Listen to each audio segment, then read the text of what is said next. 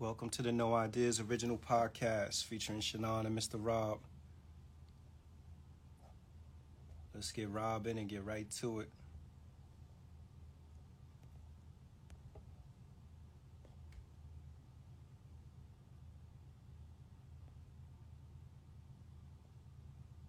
Hey, Dr. Wade. Hi, Brianna. Brianna's my little one, everybody.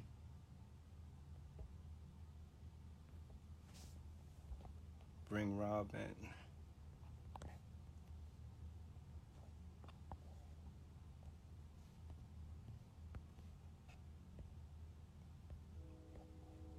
We're going to have a great discussion today.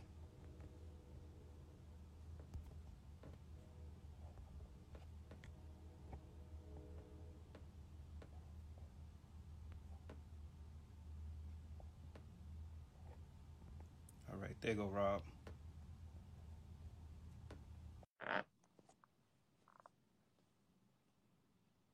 Oh, Brianna, actually, Dr. Wade is the the book. She wrote the book that I got for you. So What's that's up, bro? your, your formal introduction.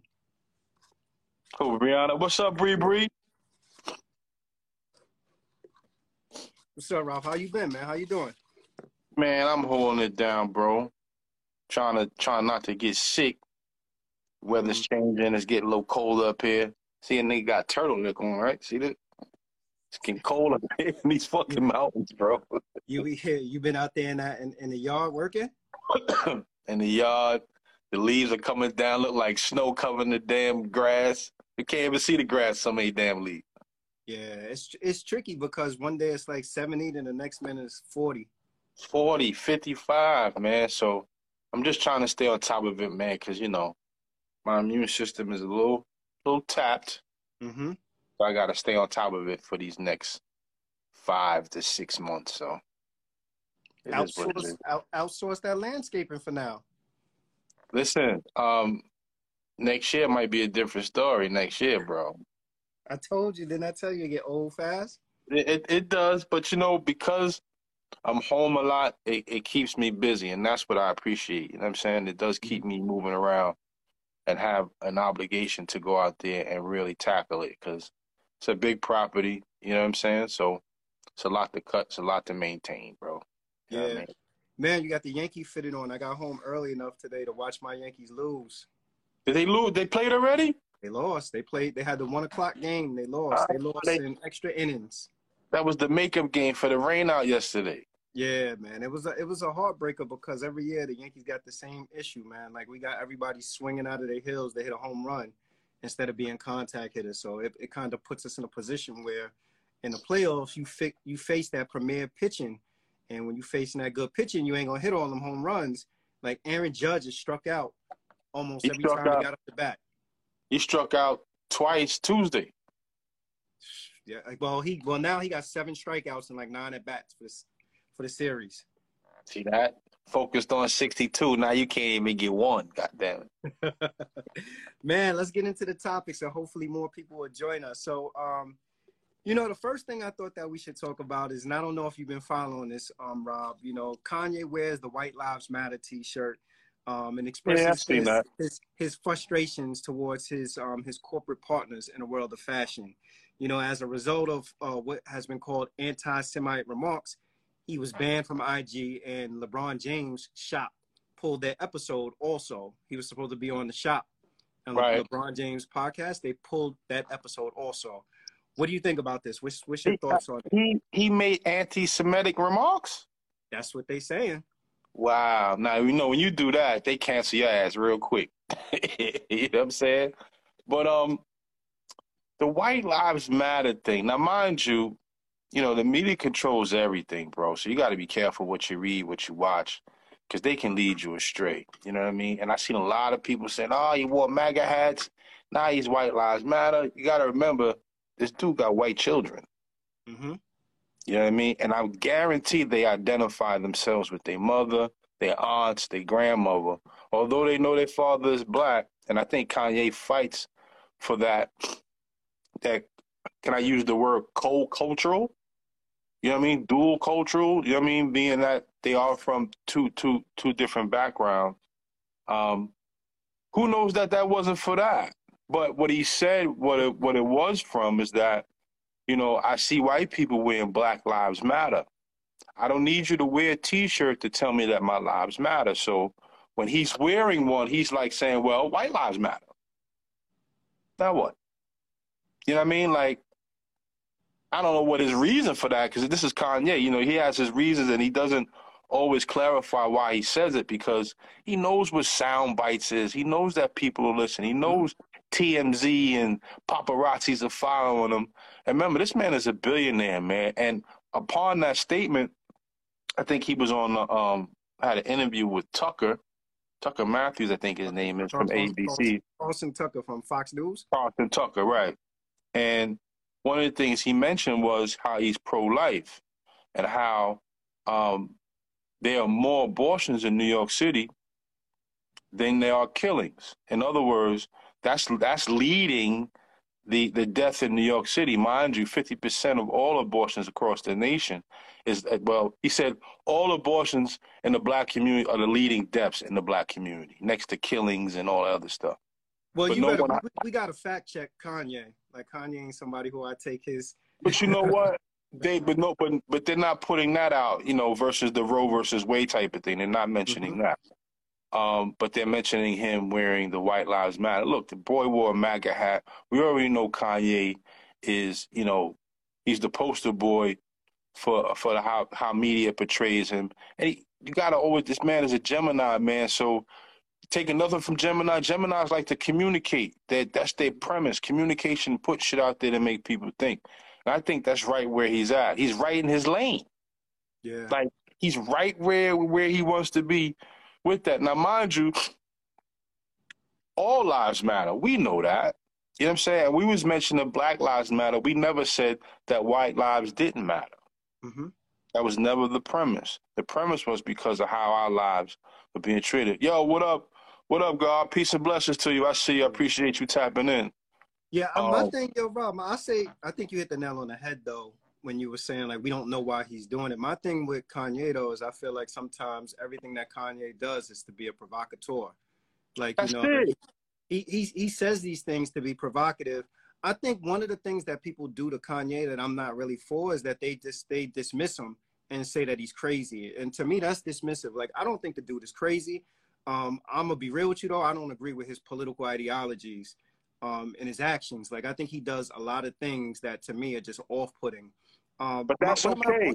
My, that's my, okay. We got to get to the part. We got to get to the part of living that you don't have to agree with everyone, and because you don't exactly. agree with them, you don't have to cancel them either.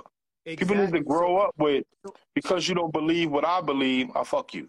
Nah, yeah. son, you nah, nah. to do that. So, so the way I look at it is like this. I look at it like, to me, when I think about Kanye, I'm like, a lot of times the stuff that Kanye seems to be passionate about are things that that impact him immediately. So when Kanye had right. the issue with Def Jam, then Kanye became very vocal about the recording industry and how contracts were unfair.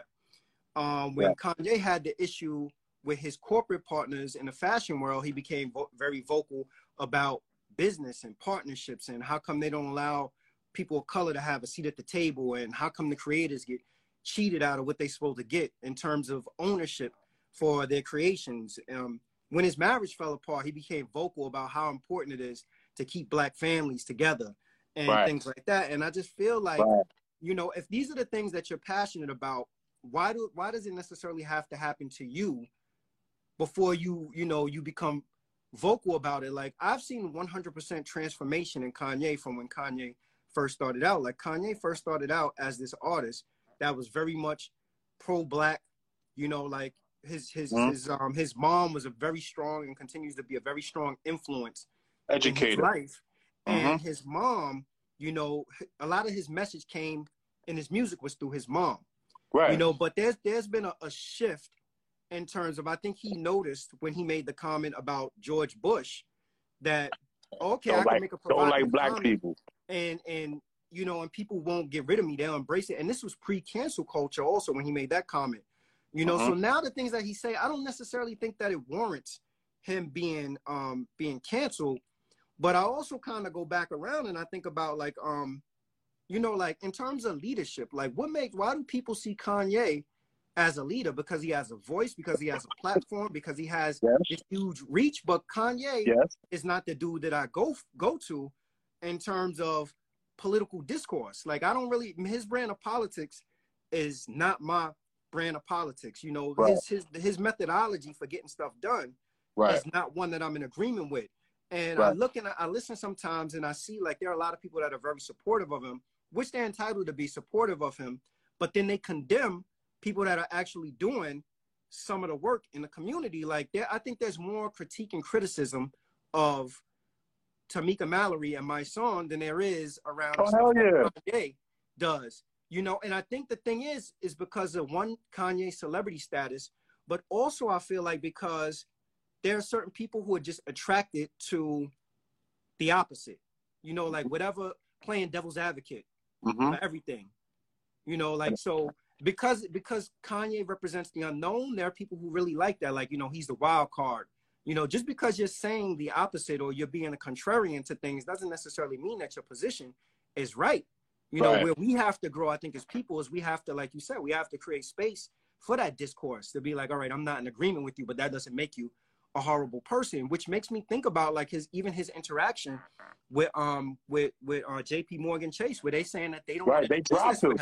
Like they that to me is that to me is extreme because you know how many other people that are banking with J.P. Morgan Chase or in business with them that have what would be deemed to be extreme views around stuff, and you don't hear about that. Maybe we don't hear about it because they're not they're not the celebrity that Kanye is.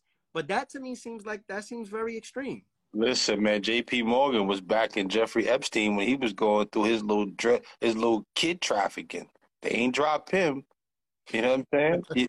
they, they they kept they kept him on the business call still.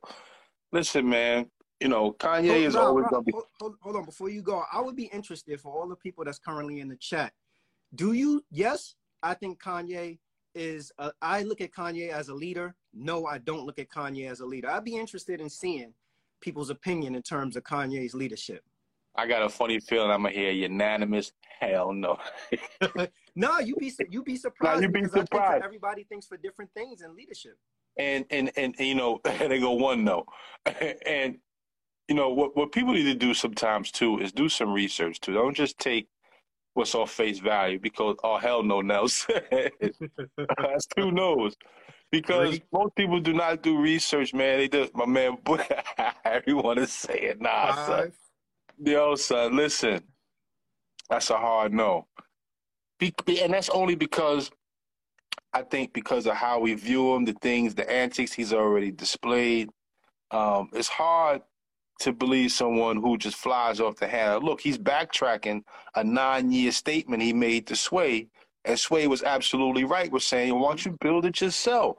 Mm-hmm. But Kanye is in that, and he, he felt as though he was in that lane with the Louis Vuittons and all these upper echelon fashion houses where he can walk in with the status that he has and change the culture. They'd be like, no, bro, you don't run it like that. You know what I'm saying? Mm-hmm. And now he got beef with Adidas and everyone else where now he needs to think about doing on his own because we're in that atmosphere, we're in that climate of do it for self, which is an old adage, but you know what I'm saying? Uh, you know what I mean? But um, Kanye, I don't, I don't, I hate, I hate using the word crazy because he's not crazy. He just has, he has, he has a formed opinion because of, for one, who he is, where he's from. His mother was a big educator and about re, you know, just in his life with so many different things. And we've talked to Rhymefest about that, man. Kanye is a different spirit. He comes from a different background. You know what I mean? When he first came out, this kid was a clean collar kid making beats that everyone loved with a backpack and an Argyle sweater on. He didn't come from the corner bodegas like most of us come from. So, you know, he might be a leader, but he won't be a leader for the for the for the the collective. I mean, because he has a he has a large following.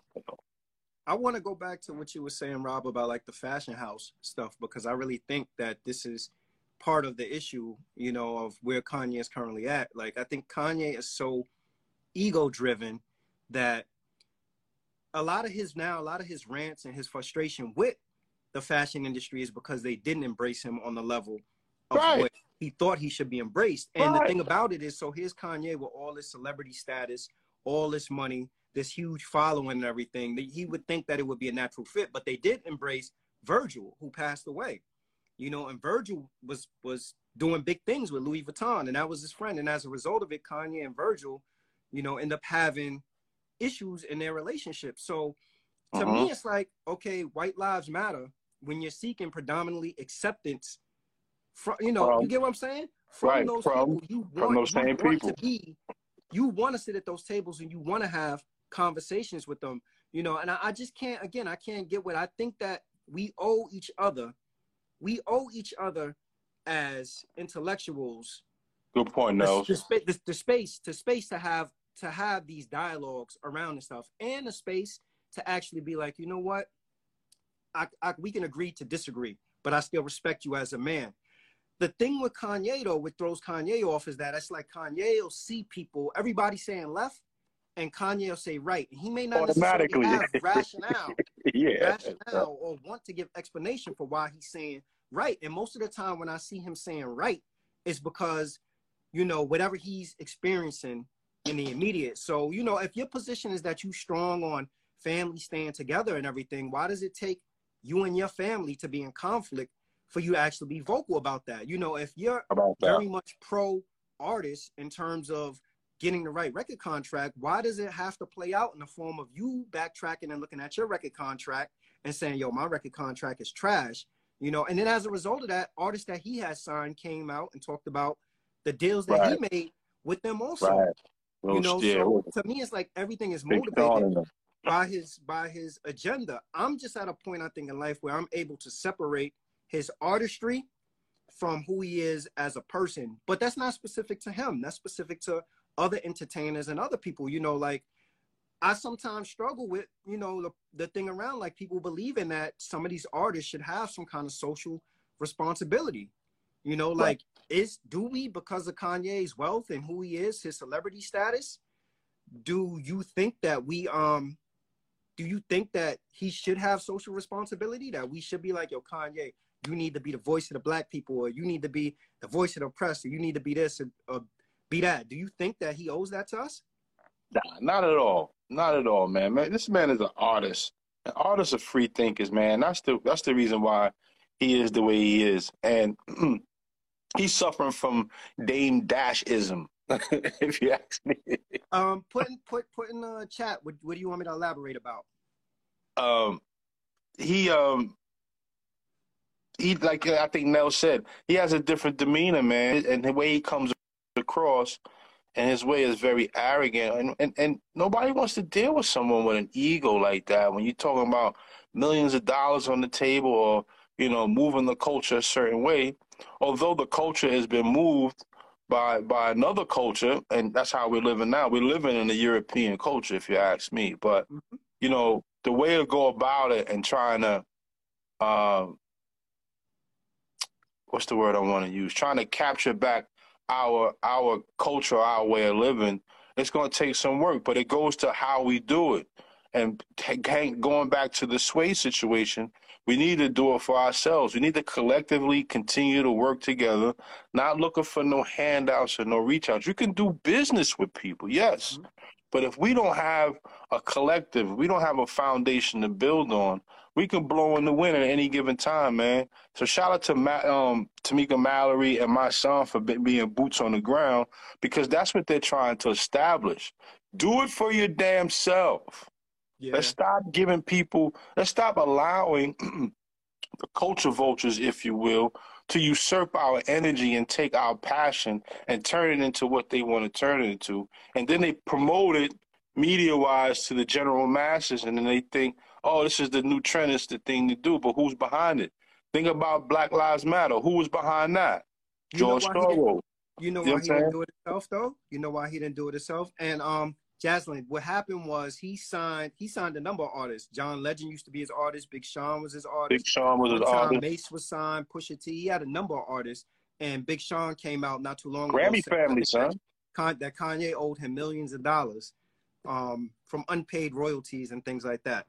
For in terms of though, like what you were saying, like him doing it on his own, that sort of goes back to the part around the reason why Kanye didn't do it, want to do it on his own is because Kanye wanted to do it at an exclusive level for that European right. acceptance. Like he wanted to be seen as a, a top tier brand. And part of Kanye's conflict with Adidas now is I think what happened was Kanye wanted his shoes to be exclusive. And now Adidas has gotten to the point where now they're re-releasing them. They're in like mass production. Once upon a time, it was difficult to get a pair Yeezys. Teyana Taylor was signed too. It was hard to get a pair of Yeezys, but now Yeezys come out every week, and Adidas is mass producing them. So guess what?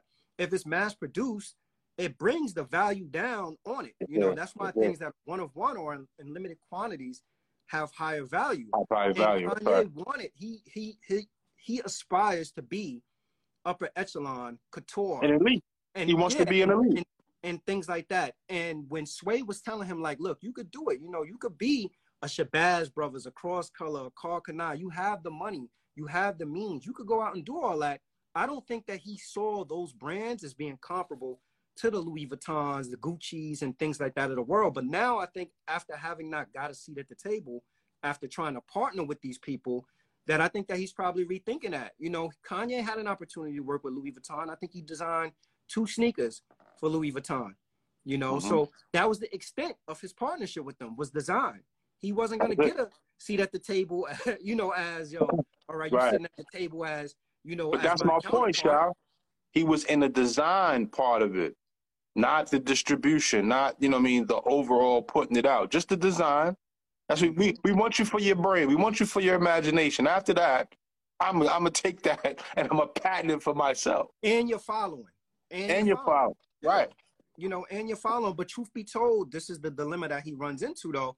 When you start talking about, you know, maybe Adidas it could work with, but when you start talking about LVMH, you know, and, and. Balenciaga and all these different brands, you know, these brands were successful long before a Kanye, and they're going to be successful whether they partner or work with him or not. And I, you right. know, and I think him wanting wanting that acceptance he really he really wants that acceptance is like that's what i kind of think has gotten away from Him. the other part of it is i do think that kanye has um some form of mental illness but i'm not going to go out on a limb and say that he's crazy because he's eccentric or does things that i don't agree with i honestly believe that he probably um is also still ha- suffering from depression from losing his mom we all got some form of mental illness bro whether whether where you grew up how you handle it there there was there was never a lane for us to deal with mental trauma. There's never a lane for us to, you know, talk about what it is that we go through on a daily basis. You know, we come from environments where we're harassed by police. How do you deal with that when you were only accused for selling drugs or doing something you wasn't supposed to do? That's life changing. That's mind altering. That every time you hit the fucking corner, you got to be ducking because you don't know if they gonna come and harass you. That alone, I mean, we're all dealing with some uh, level of PTSD, man. All you got to do is hear about a gunfire or a gunshot or shootout, and you end up with PTSD. How do you manage that? Not everyone goes to. Huh? He's a clown. He said, "Nah." He said, "DJ, DJ L Pro. He's a clown." Do you think that's why he went? I think he wearing trash bags because I think, like I said, I think he wants to be a provocateur. Like I think Kanye just is like everything has become about shock value with Kanye. Yo, Pro, Kanye trying to take people brains out here, son, and leave you standing in the cold with a with a cold sweatshirt on. And people fall for it, and that's why people buy holy sweatshirts and them sneakers and everything else, man. Because they people are just trend. They just want to be trendy like everybody else. There's no more originality, man. Originality's in the trash right now, bro. You know what I mean? He, he need a, he needs a strong black woman in his life. I, I look. I'll tell you this, man. If that's what you're waiting for I don't see that happening. Kanye ain't going for that, son. I don't, I don't, I don't, I don't, who knows, bro? We'll see. I don't, I don't, I, don't see that happening. I think what Kanye needs is probably to, you know, I think whatever medicine he was on, I think he need to get back on his meds. And I think Kanye, honestly, he just has to be able to live with and be accountable for the things that he says and the decisions he makes. You know, right, there are right, people right. that are going to have um, opposing views or people that are going to say things that's going to be provocative. And to me, Absolutely. I just feel like, you know, like you just have to deal with it. Like if you make those kind of the kind of comments he makes, you have to deal with the consequences as a result of making those comments, you know. So if that means that you alienate a portion of your audience, you know, or the people who purchase your shoes or whatever it is. It just is what it is. If, and why should you care if that's where your values and your morals lie in terms right. of like, yo, this is what I this is what I stand on. You see the dude from Goya and the Pillow dude during the Trump stuff, they were very vocal about that. They were supporter of him, and they didn't back down uh, uh from it. You know, they lost support, they lost consumers, but it was where their morals and their values aligned. And people still buying Goya to this day. How about that? Yeah. He's suffering in public and everyone has an opinion of him. Yeah, I think what happens is when you're a public figure, you know, people are gonna you catch that backlash, have, man. Have an opinion. The dangerous thing though about Kanye though is that I think there are some people who really care about the opinion of what people have to say. I don't know if Kanye cares about the opinion of what people have to say, and I think that Kanye is kind of comfortable and and enjoys being in the spotlight as a result of some of the stuff that he says. He said, "No, sir." He told us Nick in Paris. That's a fact. Yeah, that's, that's a fact. That's yeah, and that's that's that don't that's look. That's what it is with Kanye. I think Kanye is gonna say or do whatever Kanye wants to do, you know. And Dr. Wade said, "I don't know if he's suffering." Because I, I think he, he he knows how to push buttons, bro. You know, call that mental illness or call it, you know, Kanye's off his keister, but he knows he knows how to like that person that just knows how to pluck your nerves. Kanye that's, is that. That's that's it right there. Exactly what Young just said. He cries to the public when the elites don't accept him instead of standing on his own and growing his brand without their elites in their circle. So he come. You want to come, come back home? How about that? when they yeah when they shun you you want to come back home. Yeah son but them doors gonna be locked soon bro. They gonna come back home and ain't gonna be no lights on the porch bro. He he you know what? He want to come back home for support right? You want to come back home for support but he don't want to come back home because it's where he want to be. Right he just want to come back like oh you still love me? You still love me? All right i'll be back. Yo but but check out the audacity you how could you come back home and you coming back home to a place where you still saying the kind of stuff you saying and think you're gonna get acceptance. Or maybe maybe we're under the impression that home is coming back to us. Maybe his home is somewhere else. Right. We don't really know. This is Kanye, bro. We really don't know about this guy, man. Yo, God bless him. Either way, God bless him. I wish him the best, you know, because at the end of the day, he's gonna have to live with what he's made for himself. Exactly. You know I mean? And all, all we have is an opinion about what he does or what he doesn't do. Mm-hmm. At the end of the day, he has to live with all of what he says and does, bro. Exactly, exactly. Um, yo, let's switch gears and talk about Fifty Cent's son. Did you did you see this? The um, his son getting backla- backlash online. Yeah, let me tell you something. Sixty seven hundred dollars a month in child support wasn't enough. What do you what What are your thoughts about this? Sixty seven hundred dollars a month equals to eighty grand a year. Are you crazy? For someone, and mind you, now he's 25. So what were you doing up until you were no longer a minor? Now, mind you, his mother went to child support and was getting 25,000 mm. a month for him. But her greedy ass went and said, I want more. And the judge said, Hold on, you can't manage 25 grand a month? Matter of fact, let me take about 20 off of there and give you 6,700. Now, mind you, even with that, even with that, the entitlement is, is, is, you know, and watching people's pockets.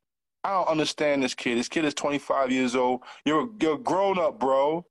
Yes, your father is who he is, but you don't have no relationship with him because you haven't fostered a relationship with him. You know, it's mm-hmm. one of them cases where you got a bitter baby mother. Your father ain't shit. He ain't this. He ain't never do nothing for you. You can hear that kind of tone coming from him because he's he has the audacity to say, "What is sixty seven hundred, boy? Did you do the math? You make you by yourself are getting money where there are families that are living off of eighty grand right now with two and three kids. Mm-hmm. Not to say I don't know if how it ends a meeting for them, but you're a child. You're a kid. So if you're getting that, and if you were getting 25 grand a month, what was your mother doing with that paper? Yeah. Come yeah. on, son. That that's preposterous. But let me tell you this. When you poke the bear in the cage and 50 is the wrong bear to poke, that man will go to petty school on you. I love that he's sitting in the he's sitting in the tub. Like, listen yeah. to this kid.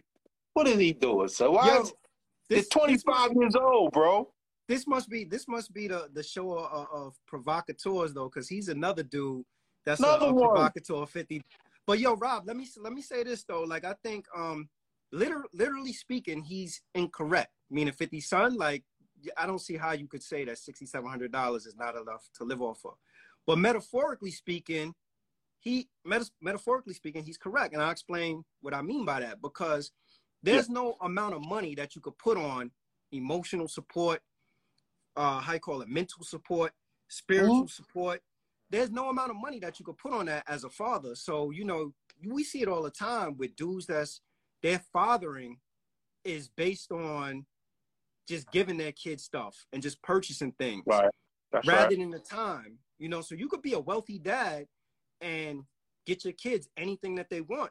But what your kids probably really want is the opportunity to spend time with you. Like, look, for my for my youngest, one of the things that I really like, like, yeah, I buy him. Well, I I used to buy him stuff. He's gonna be 20 this year, but I used to buy him stuff and everything. But one of the coolest. But you see how you said that?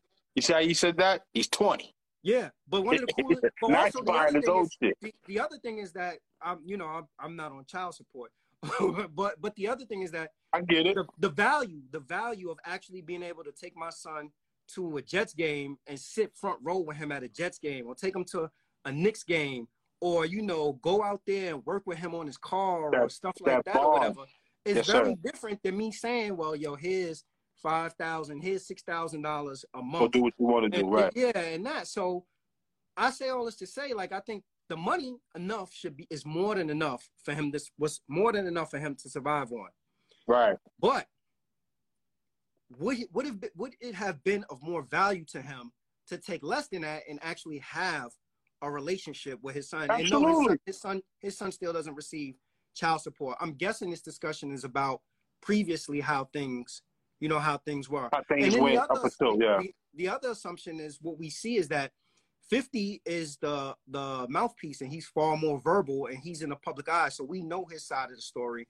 We don't know the kid's mother side of the story. All we see is just an entitled kid that's going crazy and saying mm-hmm. all this all this wild stuff. You know, right. this same kid has to watch 50 on Instagram actually interact with his other his his brother, his 50's other child. Other child, you know, right. So so that's why I go back to I look at it and I'm like, all right, so you know, there is a piece where he's he's he's incorrect. Sixty seven hundred dollars is enough to take care of, like you said, a family. But the mm-hmm. other part of it, the other part of it though, is that I'm sure a part of him would have appreciated, like you know, forget the money. It'd be nice to have an opportunity to to have a bond with you. Yeah. It, it, and 50, it, hold on, hold on, hold on, Rob, before you say that, mm-hmm. for everybody that's saying also in the chat that 50 was attempted to engage him. That's why I said, like, we know 50's part of the story. We don't know the mom's part of the story. 50's the public figure. You know, that and that's all we know. Yeah. And what I was gonna say was that, you know, the bond or the relationship is is worth more than any dollar amount like you said, having the opportunity to sit with your son, go to a game with your son, or, or just share some some experience that you have that you might even see your son going through that he's having trouble dealing with.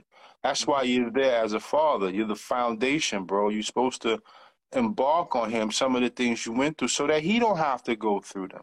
You know, mm-hmm. When when when when there's a separation of family like that, when you have, you know, the father's not there and the mother's doing all the work and you know, she's there providing to make, you know, kid catch chicken pox. I'm taking him to the hospital. All these different things happen and there's no father there. There's a disconnect. You know, unfortunately, you know, a lot of my friends that I grew up, including myself, lived in single parent homes. And yes, did we want our fathers there? Of course we did. You know what I mean? But, you know, in my in my uh, estimation, there, there was there was other men that came into my life that provided that that source of um, of, of, of knowledge and, and inspiration but my father wasn't there. Maybe he's not receiving that. And who knows what what what the, the language or the environment he was in just being with his mother. There could be some real bitter blood between Fifty and Homegirl. Who knows if Fifty didn't cheat on him when they were when he was pre- when she was pregnant with him, and when there's a lot of that going on. Mm-hmm. But you know, but yo, the flip, like, the flip side of that, Rob, is yo, that that it also couldn't be. Right. You get what I'm saying? It also couldn't be like, yo, for the fathers that's in the chat right now, you know, because I know dudes. I'm being, you know, I'm be, I'm be real. I know dudes go through this with um with women, and I know that you know some women wear the label as bitter, bitter baby mothers and stuff like that. Mm-hmm. But I don't know if I don't know if that um pertains to all people who have children and mm-hmm. just don't have a relationship with you know like fathers that ain't involved. Like some there are fathers. I mean, let's be as a man.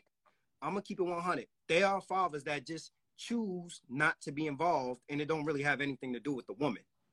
You know, but there is this there's there's a strong narrative that's been created in society that when the pops ain't involved, that it's because yo the moms was bitter because of whatever whatever it is. You know, like sometimes it's just the dudes is like yo I'm not gonna be with you. We can't have you, you know we can't have nothing. I right, keep the kid. You do your thing or whatever, and it just happens. You know, there are women out here that that raise their children on their own and don't bash the father, even though the father's not involved and the pops don't step up. Then there, the flip side of it is there are women that you know become resentful and then take out whatever their frustrations are with the man on the children and then you have situations that come up. So you know again i think that be, with 50 being in the public and him being who he is you know mm-hmm. to me there's a tendency to to kind of go with whatever the narrative that he created. You know there was rumors going around that 50 tried to burn down her house.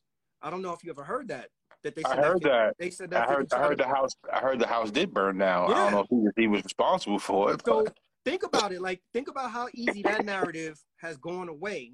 If people were saying that they speculated that he was an arsonist to burn down the house, that narrative is going away much faster than yo. This is just a bit of baby mom. Like that's something like from a societal standpoint that I think that we gotta we got to kind of think about now. Can I can I agree with you that the kid is entitled if his position is that he needed more than sixty seven hundred dollars? Yes, that that would make him classify as a brat. Right. You know, like that's it. Somebody said in the chat, that's a fact. There are people that don't make eighty thousand. There are families that don't have a combined income at eighty grand a year. Yeah, so that that comment, and they take care of their kids. Let me shout. Let me shout you out for being a dope dad. Let me shout out L Pro, my man that's listening right now. Mm-hmm single dad, man, put his, is putting his child through college right now. You shout out another brother, my man Jimmy, Boo Francis, got three sons in all of their lives. And these are some great kids that these men are raising, man.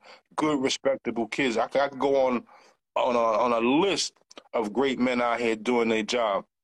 But when they when they even when there's a divide, even when there's a divide, and you know that the child is more important like I said, it's all right to disagree. You put that shit aside and be like, whatever beef we got, out the window. Out the fucking window. Keeping it real. Let's maintain a structure for this child so this child can at least see us be cordial so that we can mm-hmm. get the job done. And that's all we need to do. I'm not asking, you know, we're not married, we're not we're not taking this relationship nowhere, but we do still have a responsibility. And our mm-hmm. responsibility mm-hmm. is to this child to make exactly. sure it's read right, it grows up the right way. How, however that may seem, because you know, even in a two-parent household, some children don't grow up the, the way you want them to grow up. But at least, you know, there's still an effort to instill the right moral standards in the child, so when they do get older, they can say, you know what, my pops told me not to do this, and I didn't do that. My mom said this, that, and the third. You know what I mean? And mm-hmm. they're not together, but I love them both. When a child can come out and say that, you done your job. Shout out to them brothers I just mentioned too, man. Yeah. Yella said kids aren't pawns, and oftentimes that's what they're used for, sadly. Nah, that is true. I mean, with him being an adult now, he's what, 24, 25 years old? 25 years um, old, man. I got a 25 yeah, year old daughter that's hope... living crazy right now. Her life is sweet for 25. You know what I mean? And her mother reared her, gave her everything she need. You know what I'm saying? And from a single parent household, you know, and, and, and she was one of those parents where she didn't cry and complain and take homeboy to child support. She was like, look, it's my daughter. He don't want to participate. I'm going to participate 100%. You know what I mm-hmm. mean? I'm going to find a way it's to get done. And she did an excellent job. Yeah.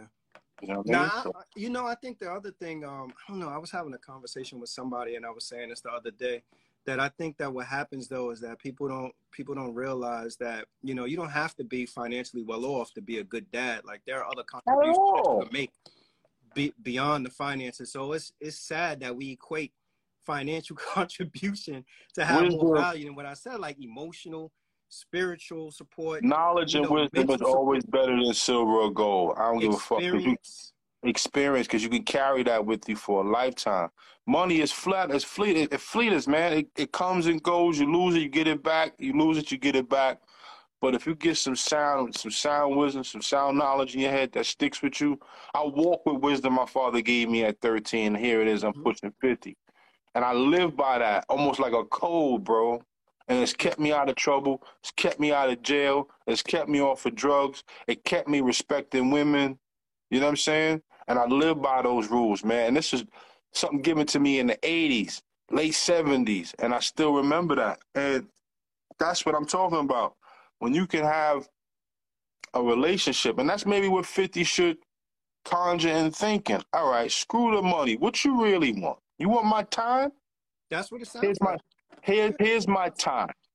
You know what I mean? Let me let me foster this relationship with time. Don't ask me for no money. I can see 50. Don't ask me for no money. I'll get you a job. I'll make you a producer or something. I, I don't know. I'll do anything for you. Maybe put you in one of my movies or shows or whatever. But that's what's needed. Maybe he needs. He probably if he's calling for that, I think Fifty should answer the call because if he's calling for that, give him something that he needs that he can walk away with, bro. Yo, I think that that's what he wants, but I think you know the the. But don't popular, use money popular, for it. Yo, the popular belief though, I think, is that the mom tainted him and ruined the um yeah, ruined the relationship, and that's the that's the narrative that's out there. But here's the thing, though, right? Here's the thing that I, I think, and and I didn't come from a household, you know, I was fortunate enough to have my parents involved, but I think that when you have everybody to me has a lore to know where they come from, right? Yes, sir. And I think that a person is working to condemn a father right? They're working to condemn a father, but the father shows up and the father tries his best. Yes, kids are impressionable, and if they have to hear all day your dad ain't shit or your dad is this or your dad is not that, like some of that is gonna sink in. But the flip side of it is I also think that kids value consistency and say, like, you know what, my dad said he was gonna pick me up, you know, every Saturday or whatever, he come pick me up. My dad said he was gonna take me to the game. My dad took me to the game. My dad said he was gonna come to graduation or whatever. He came to graduation. My dad uh-huh. did this, my dad did that. So, you know, you have both those voices in the kid's ears and the kid get put in the middle, but also there's there's proof of concept. Like there's demonstration that wait a minute, your mom has all of this stuff to say about me, but these are my efforts that you're experiencing and you're seeing, you know, and I don't right. know if I don't know with 50, you know, in fairness to 50, I don't know what his contribution was because somebody said in the chat that he did have him around when he was younger. And I remember seeing him around when he was younger. I don't know where the relationship changed, but I think right. that if, if they could move away from the money and focus on rebuilding their relationship, it would be a grateful thing. It would be a great thing because I watch Raising Kanan and I look at him like it's a great show. 50 Son is a splitting image of him. He'd be perfect for that role. He would be perfect for that show. And it's unfortunate that all these years are going by and more years are going to go by before they actually see or experience some type of resolution in their relationship because it seems like they have both of them have very strong personalities around it. But money can't offset, money can't like offset the contribution. Money cannot offset the contribution in terms of what you do for your kids. So you could give a kid ten thousand dollars a month or, or mom ten thousand dollars a month in child support for the kid that does not that does not make you a good father. That just means financial right. support. Financially, yes, taking care. Supportive, but there's a lot more that goes into actual child rearing yeah. support. You know, structure, like, structure, discipline, bro. Can you get up on time? Can you be somewhere punctual? It's a lot of things. Can you how you how you manage yourself? Can you speak clearly? Because when you step out the house, you represent your parents, bro. I still live by that. Yo, I know dudes I know dudes that didn't have a dime to their name, but would get up every morning and walk their kids to school. Like that to me, yeah, that to me is far more valuable than somebody who's not in their kid's life, but they got to pay seven hundred dollars a month in child support. That's you involvement. Know? Involvement is big, man. Involvement, encouragement is big. The money is just it fleeters, man. It comes and goes, man. But when you're involved, it's the biggest part, bro. That gives kids confidence. That gives, you know, just imagine, man. You know, you you playing ball, you score two points, but you hear your father, "Hey, kid, what? You turn into Superman after that, son." Yeah. Just that alone. Bitter baby mama will destroy a kid's relationship with their father. You can give time and money, but it's not what she wants to be. They cut all ties. I would, I another another another strong father, another strong father that just joined in. My man, my man Jay. Yo, He's always say, in his son's life. Say this though. I will say this though that I do I do think that there are some women that do have you know um, ill intent, and they do they definitely do you know things that make it hard for a, a father to be involved. That's a you fact. Know, in, their, in their child's life, but you know again I would say like there there are also women that are good women that are raising That's children. too. And there's a... fathers that drop the ball as well, you know. So I don't want to just stick with the narrative that dudes that's not involved in their kid's life is because the, the baby mom, you know, is bitter. No, right. it's just some dudes that like, yo, it's just some dudes that check that check out, man. It's just some dudes that check, it's brothers that check out and don't want to be parents for whatever reason, you know, and that don't really have nothing to do with the women. And that's not. And I, don't know if we can get, I don't know if we can get stats. I don't know if we can get stats on that because I think that that's kind of um subjective too to each person's experience, right? In my you know, opinion, like I think there's, there are more there are more healthy fathers in their children's lives than there are not. That's my opinion. Mm-hmm. I think there are so, more healthy relationships with fathers and their kids, even if they're not with the mothers. You know what I mean? E- even if they are able to get a phone call here and there, those phone calls are positive phone calls. At least they hear their father's voices. You know what I mean? These things are these things are happening, man. But of course, it's not gonna be on no news channel talking about how good fathers are. you got it. You if you know them. But she said didn't have the money, and it was tens of times. But kids need both parents. It's not their fault. Shit don't work out. That's true. That's a yeah, fact. yeah, that's true. You I would, ask, I, would, I would ask. I would ask the fathers in the chat also. You know, for the dudes that's in the chat that have children. You know, you know, if you you love your children, is there a woman that could keep you away from your children? You know, I like, guarantee you, there's gonna be a no.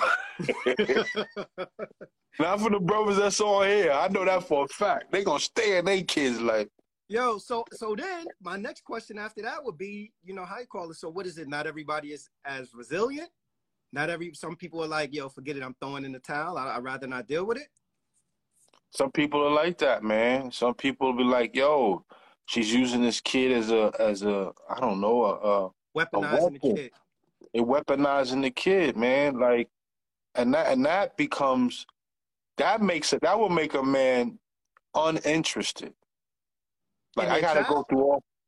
Well, just just the point of parenting. Like if I gotta be, if I have to go through that in order to take my kid to go get some ice cream or um, just have a healthy relationship. Listen, man, peace of mind is some of the most mm. wealthiest things to have, and to have to go through that in order to for the child to know who you are is a is cumbersome. Now, shout out to those who go through it because I know some some brothers who do go through the fire, bro just just to hear their child's voice. Mm-hmm. Peace, Nate. I there's some people that go through the hell, bro, and they they stay resilient and they stay focused because they know mm-hmm. it's the child, not the mother. She can be as bitter as she wanna be. You know what I mean? It's important that I have a a a, a, um, a lasting relationship with my son, my daughter. Mm-hmm. They know who I am. They know what I'm about. They see what I'm about, and brothers show up for the call. So shout out to those brothers, man. There are a lot of them, man. And I, like I said, you're not going. That's not going to come across the news, bro. No one's going to publicize that. No one's going to put that out there, son. It's not interesting. it's not an interesting topic. It's Good men taking care of their kids. The fuck? Oh man, yo, let's move. Let's move on and talk about our next topic. Did you watch any of the Jeffrey Dahmer series on Netflix yet? And you see that the families of his victims are upset should they should they be upset? And if so, why? Why do you think they should be upset? Well, no one wants to relive a trauma of knowing how their child has passed. No one wants to live the trauma of their child passing, period.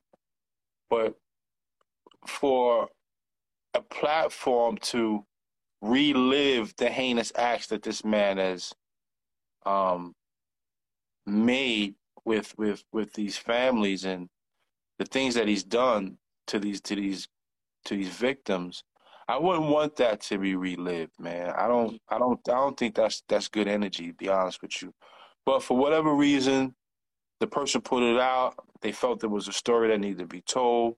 Mm-hmm. I don't know if that was a good idea, man. You know what I mean? But this is American society. Anytime there's something tragic, it ends up turning into an epic damn film.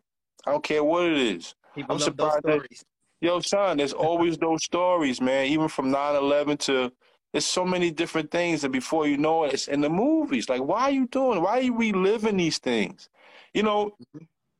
And a part of me says, you know, this is just a way of keeping people in control, keeping people in fear that there are people out here. Just mind you, like something like there's a little bit of a little bit of background with this cannibalism and Jeffrey Dahmer. Now Jeffrey Dahmer was one individual. Now to mean to tell me there aren't other individuals that are out here eating people? Just keep it a stack because now during young, Jim Crow, during Jim Crow, during Jim Crow, and Jim Crow himself were cannibals. Now, this was a practice that was going on during public hangings. They have public hangings and they have public burnings. Now, these public burnings come from the term pick a nigga. Mm-hmm. We use that term as picnic because now you can barbecue. They was barbecuing people and eating them at the same time. If anyone would like to read a book, a great book to read is The Delectable Negro, where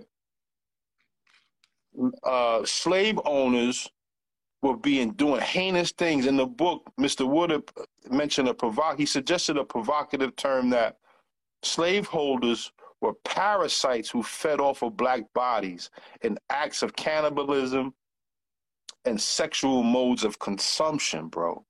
Mm. Like, what type of sadistic individual can look at a man and says, you know what? Your private parts are big. I want that. And, and, and, and you decide to devour that. Like, a savage behavior. But, you know, this has been going on for the last four, five, six, seven hundred years. You know, when when when emperors would kill would, would, would, would, would kill and take over their enemies, they would eat the heart of their enemies. So this is not this is not new behavior. Dahmer is not new behavior, bro. Mm-hmm. You know what I'm saying? I even I remember doing research back in the days. There was an old uh it was a um an audio clipping.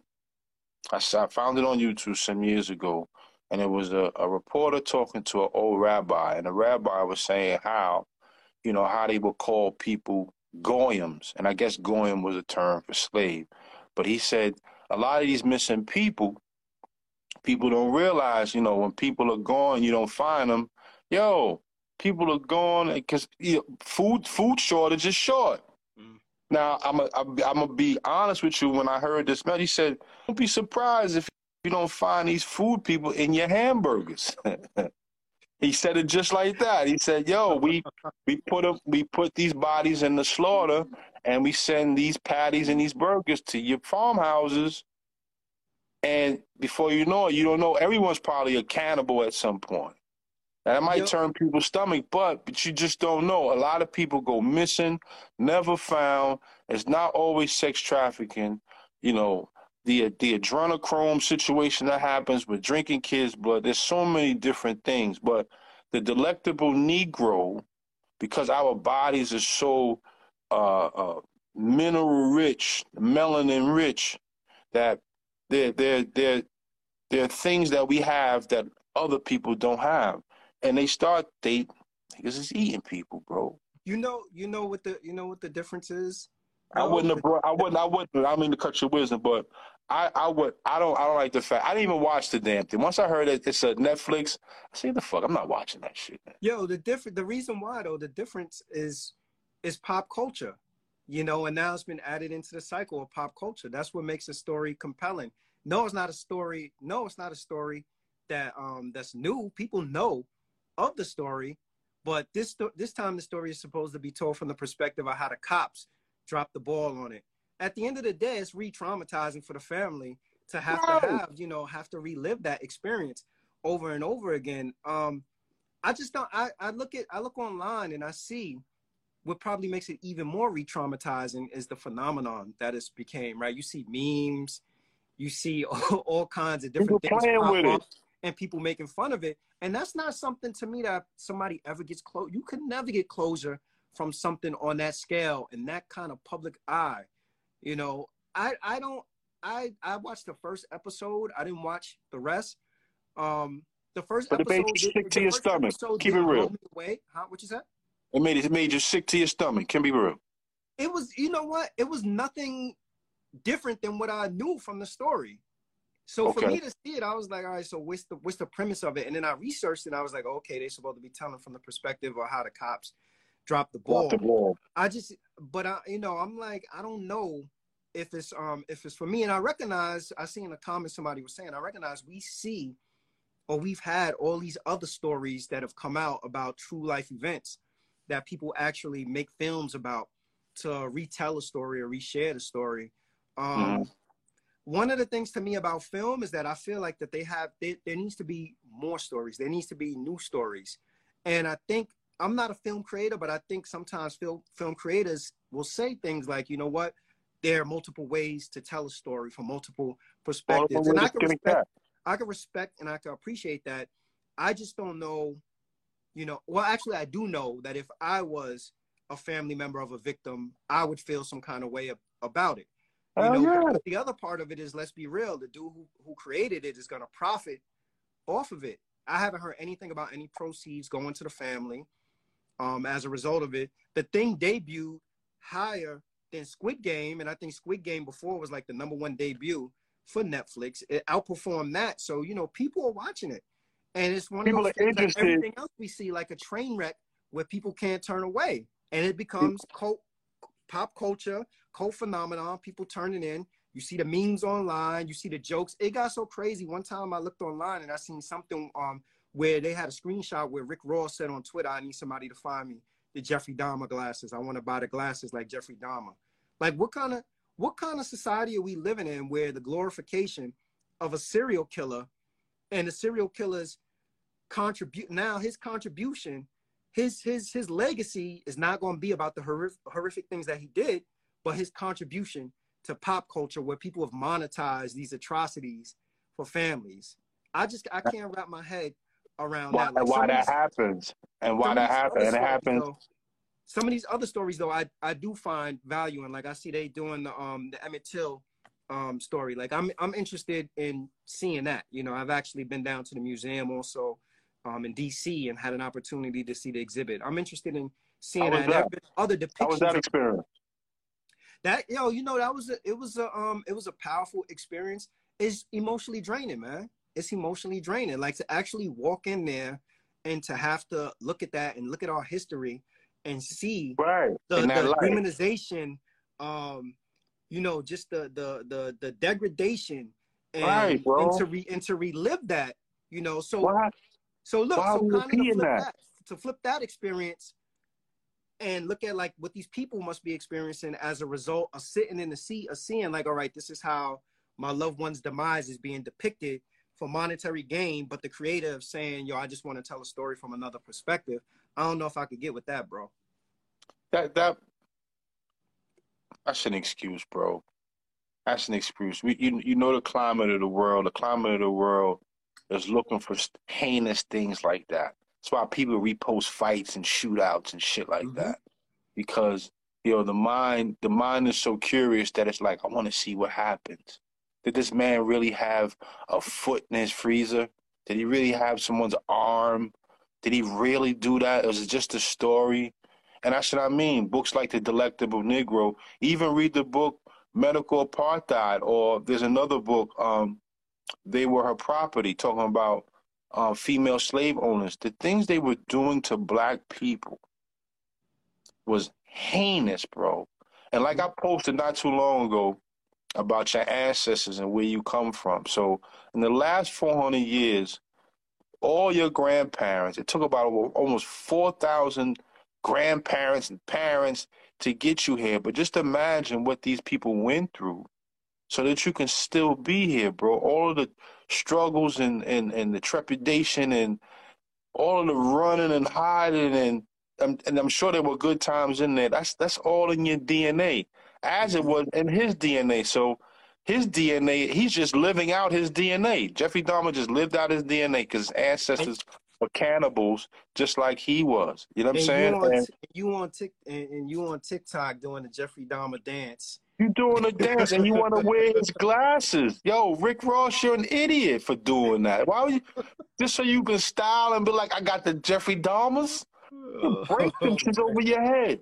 This but is this this is the society. This is the society you gotta, living, man. You also got to remember this point too. You know, when they were doing all this, they they they were they were so wild at the prowess of black individuals or black men in particular.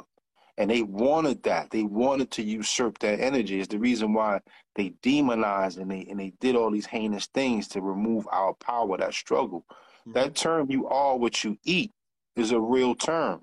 They wanted to be us so bad that they felt if they can eat us, they can become us. One That's thing for sure. One thing for sure, two things for certain. With the success of the Jeffrey Dahmer Netflix series, we're gonna be seeing we're gonna be seeing some um some other series. I'm certain coming out. You said yeah, son. I'm surprised they even do a joint about the, the hurricane down in Louisiana yet. I'm waiting for that to come out. Nah, they did one. Didn't they have um didn't they have yeah, there was a there was a I believe there was a documentary. Katrina, there was a Katrina movie? I feel like that there was a documentary about that. I feel like that there was a documentary about that. This, this country knows how to this, worth 40 million. This country knows how to bank off of off of pain and mm-hmm. despair. Mm-hmm. That's a fact. That's an absolute. And now, fact. now it's been even even prior that that existed, Rob, prior to the popularity. Prior to the popularity, on HBO, okay. Prior yeah. to the popularity on social of uh, social media that existed. So now it's been magnified with social media. You know, right. like when you look online and you see, imagine that, like your family. Granted, I think it was like the was it 1978 to 19 early 90s that all of this mm-hmm. transpired. That's still not enough time to heal from some, you know, some of the stuff that people have experienced at the hands of Jeffrey Dahmer, like those families, and for them to, it just it just comes across as insensitive. And like I said, remind you, he was caught. He ain't the only one like that, bro. Mm. He ain't the single most. He's not the single person out there doing that. Yeah. That's why you gotta be careful where your kids go, who who your kids with.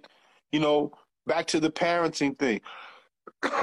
being very cognizant of where kids are, what school they go to. We have to, back to another point that we made earlier, take things back into our own hands, man, doing things ourselves. Don't be ashamed to sit with your child and do homework or teach them a way or teach them anything for that matter, man. Be very intricate and be very involved in what these kids are watching, what they're doing, who they're around.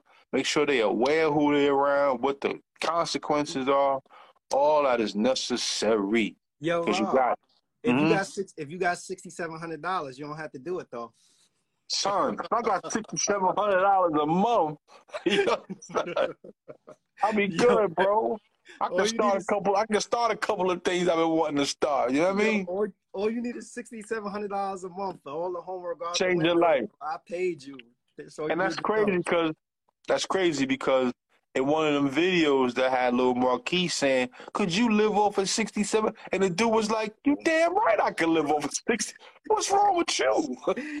What's, what oh, the oh, hell is wrong? You can't live off of 60 dead broke. If someone was to say, yo, from this day forward, every month you will see 6,700 in your damn bank account, bar none. Yo. You can't live off of that a month? You gotta be kidding me, bro. Even in today's crazy society somewhere there's a there's a, a mom probably living off of six hundred and seventy dollars a month. So thank you. He probably even less. It is it, it is it is what it is. I I think that you know that there's he's an idiot, and I think Fifty Cent got his own issues as well that he need to deal with. Yo, I sent you the um the audio. Did you listen to the audio of Kim Kardashian's voicemail uh talking about Whitney Houston and calling her a crackhead? Yeah, I listened to that, man. Let me tell you something. Anyone listening, be careful what you say in the world. Because if someone could pull a receipt on their ass, on your ass, they gonna pull it. That wasn't somebody, man. She sent that to Ray J. You know Ray He J. sent that to Ray J. Ray J kept that receipt. That's what I'm saying. He kept that receipt like, oh, you gonna say something? I'm gonna hold on to this. This I ain't gonna bury this. Listen, man, be very careful. Be very careful. That's it's that's old. What's up? What Yeah. calm drip? What's up, Baba Nah, Love? yo, that was that, that was that definitely was. Oh, that was when um she was alive and that she was involved with Ray J. But yo, my thoughts around it is that like yo, why do why do you think people feel so comfortable attacking the um the culture? Like, is there because yo, let's be real, like you've heard that you've heard that joke said in circles. You've heard people say that about Whitney Houston. Now, is, now to- me, now hold on, hold on, Rob. Let me ask you, yo. Here's the million dollar question: Is there a certain thing as an inside the culture joke that should only be shared or said amongst people inside the culture, or is it fair game for anybody to laugh and crack jokes about? What's up, Nah, neither, bro. Neither, man. Let me tell you something. Nah, don't don't Oh, say that, Rob, because you know you No, heard no, no. of people Al- say al- that al- about her. al- al- Although, because while she was alive and even after she was alive, people were always making jokes about Whitney, Mhm. about how her transformation, how dating Bob, marrying Bobby, you know, their habits, their lifestyle. I mean, even Bravo had a show with Bobby and Whitney, so they can publicize, they can put out Yo, into the world sure, the stupid I'm shit sure that they they was doing. it to them, though. I'm sure they didn't pitch it to Bobby and Whitney as we want to. whether it's in the culture, whether it's in the culture, outside the culture, there's no place for it, to be honest with you. Now, will people do it? Of course they will. Of course they will. But I don't think there's no place for us to sit there and defame and, and, and, and, and have anything derogatory to say about Whitney. And it sure enough ain't right or giving a green light for anybody else to come in and say anything. And if she said that back then, someone should have checked her ass back then. you know what I'm saying? Ray J, Ray J should have checked it because apparently he was the only person who knew until he leaked the So voicemail. it. And, and and that's probably a ploy to what to discredit her now. This chick is she's she's probably the reason why these chicks is on OnlyFans because everyone is having sex all over the goddamn place. You know what I mean? And her corrupt self. Listen, bro, I'm not even going. So, That, so that's- hold, hold on, hold on. So for people in the so for people in the chat, is there a such thing as allowing an inside the culture joke to go by? Right? Like if it's common knowledge that this is a joke that we have in the culture, you know, is it acceptable for other people to crack that joke?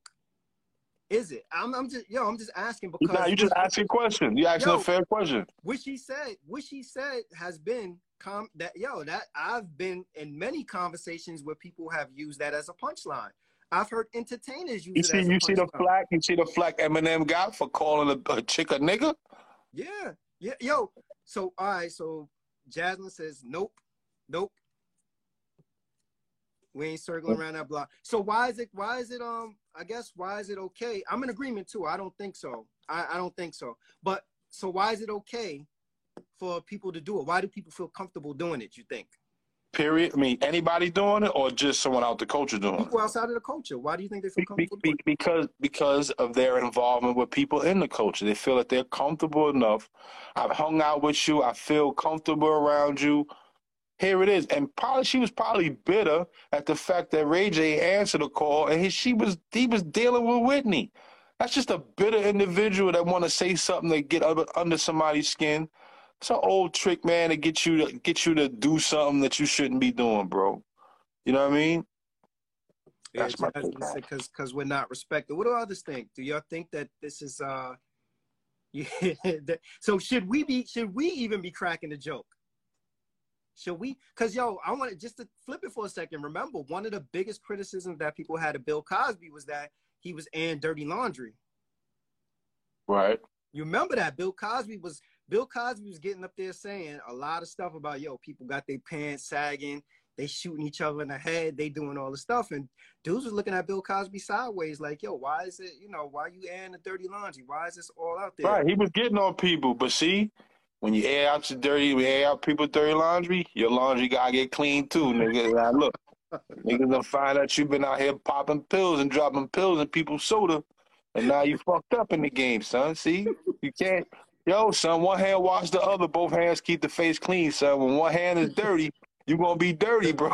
you can't yo. Well, yo, so imagine if he was throwing stones but wasn't living in a glass house. Is it is it cool like he was saying it? Should he been in a public platform airing the dirty laundry? Should be in a public platform saying that, you know, these things aren't good.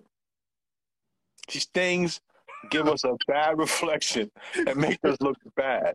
Pick your put your pants on, put put a belt on, clean yourself up, look distinguishable. You know what I'm saying? Look look like a person. But nah, but the way you go about it, you can't be you can't be doing that to people, bro.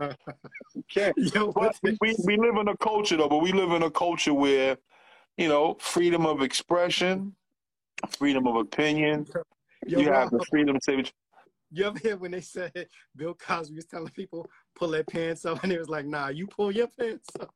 Son, can't do that, man. Yeah, I just bring this up because I do think that you know, like, um, there there is there is I don't know if it's that you know there are things that we've devalued about the culture that just makes certain things free reign for people that um to say whatever it was, whatever it is that they intend on saying, like how we just said, like, yo, it's fine, it's just free fodder for anybody to joke on, or because these are public figures, nobody owns the right to say, like, nah, you can't talk about these these people, you know, because for some people, Whitney Houston is a hero. They look at her and they look at her success coming out of New Jersey and everything that she she made herself, you know, mm-hmm. grew to. And I don't and part of them I'm sure it's also said that she was she was such a diva behind the scenes that if she didn't get her way, she threw a tantrum. I mean, there, there, there are all sorts of inu- there's all sorts of stuff that go on behind the scene that we don't know about yeah. these people, man. That none, we, of that, that we... none of that stuff, Rob, none of that stuff that's behind the scene supersedes what was what's been the ongoing joke about her that people people for years have made fun of what they perceive to be Bobby Brown and Whitney Houston's drug use. And like you said, a television prior, show essentially marketed. That, prior to that, you know, there was there was an ongoing joke that she was so skinny that she, they thought she was doing drugs way before they knew she was doing drugs. Because why wouldn't Houston got these knobby knees and all, mm-hmm. all body disfiguration? You know what I'm saying? It was, you know, people can be mean, people can be just just out of pocket a lot of times, and in our culture, in this culture, in this way of life in America, you know, you were you were you can say what it is that you want, and then the cancel culture comes in, and now you know people are super sensitive with how you say it. Now we got this this fight between free freedom of speech hmm. And having to be careful of what you say because it might rub someone the wrong way. You know, where where where do we go with that? Do you say what you want or do you curb what you want? I mean, now where we're pretty much people are saying, "Fuck it, I'm gonna say what the hell I want. I'll deal with the consequences later." You know what I mean? But then that that might force you losing uh, a fan or two or, or audience. Or, so you you kind of you, you kind of play the, the play the tightrope with that, man. You Listen, know what man. the beauty of that though is though? That to me is the mechanism that's built in to tell people, yo, think before you say. Think before Absolutely. Uh, whatever it is you say. And the other part of it is that if the mechanism is built in that you should think before you say, then after you say it, you can't retract and be like, nah, I didn't mean that because right. everybody's well aware now that comments, comments are under a microscope, and if you say the wrong thing, you possibly could be out of it. So if you set and you you know you cal- you made a calculated statement that was off-putting or offensive or whatever it is to people, then the thought process behind it is kind of like, well, you that you know you had to know the environment or the social climate that we're in, where you should be you should be a little bit more sensitive around the remarks you make, you know. And I also feel like honestly that if you say something to offend a person or a particular group and they withdraw their support from you, it's their right to be like, nah, I'm not mess- messing with them as a result. Like we talked about Kanye earlier. If people said that, you know, the stuff that he said I found offensive as a Jewish person, I'm not purchasing his goods or supporting his music anymore or whatever. That's to me, that's their opinion. Like, you know, the same way he has his opinion or whatever he wants to say, whether you believe is right, wrong, or whatever it is, as a consumer, you have the right to be like, nah, whatever he said made me not want to support his music. Made me uncomfortable. Yeah. yeah. That's yeah. always been there. You always had that right. You always had that choice. Mm-hmm. I don't think that choice should go away. You always had that choice to whether you want to support somebody or not, based on their views or you know what their ideology is. You know what? You know what I do think has changed though. I do think the part around where people will be like, um, push back around it, like, nah, that didn't warrant. That doesn't warrant you saying that you're not messing with this person no more, mm-hmm. right? Like there are people that do say like, I, uh, he said this, but you know that doesn't necessarily mean you need to leave him alone outright altogether, kind of thing right. or whatever. And we, yo, we was actually talking about this not too long ago. I don't know if it was when, I don't know if you you were in my house or something. Man, we was talking about R. Kelly. Who was we talking about R. R. Kelly? And we was talking about like yo, who, who still listen to him and who don't. And I was like, nah, I, just, I just don't. I'm like, yo, I just don't listen. Not that I didn't think that he was a great artist, but I just don't listen to his music. I'm gonna be honest, yo. My playlist is so big. I'm not going through it to pick out R. Kelly's music. Listen, I like the music when I heard it, and if it came on today, I, I like hearing it.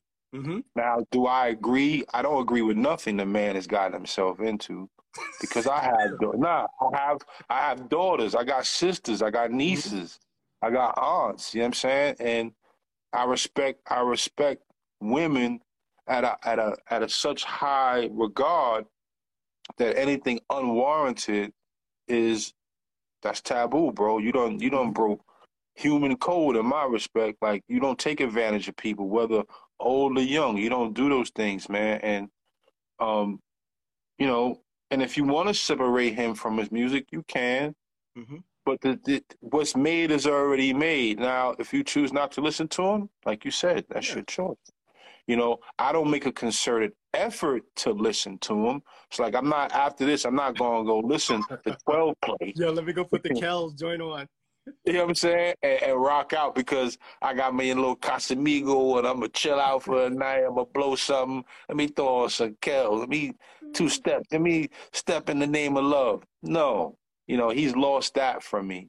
But you know, because he's in my playlist and I have mm-hmm. it there, I haven't filtered it out to say, you know, this guy is that guy. Listen, yeah, he's like, like I said, the things he's done, he's got to worry about that. Yeah, that's it. Conversely, though, like my the way I feel about it is, I'm like, I don't. If people choose to listen to him, I like, I don't, I don't see an issue with it. I don't you know? listen. I, that's I you, bro. Honestly, I don't even. I don't have. I think I got one playlist. You know, like one extended long running playlist, and oddly enough, he wasn't he just wasn't never he wasn't in the playlist because I haven't, you know, he's been embroiled in this controversy for so long. He don't got no new music for me to listen to. Anyway, so it was it was naturally easy. I'm like, I don't need to delete nothing or any. I don't have to delete anything. I'm just, you know, I'm like, nah, I'm just not. I'm not messing yeah, with it. And even and even when it plays, I don't I don't skip it. I don't skip it like ah, oh, I'm not doing that. I'm not and, and people can be in here, Mr. Rob, or Rob, you listen to that? Listen, bro, put, put some earplugs on. Let my playlist play at my house. Yo, you don't like it? Go in the bathroom. Go outside for three minutes and 14 seconds, and then come back inside. You get backlash. For, you get backlash huh? for listening to him. No, I, I, I, I forgot where I was and that song, I don't know if it was in my house, it was in somebody else's house, but a, a, a, a song, R. Kelly song came on, and people like, damn, did I miss the notice never to play R. Kelly? Like, people was just, how did, how dare you? Like, fuck you mean, how dare me, son? Don't tell me how to play my play music in my house.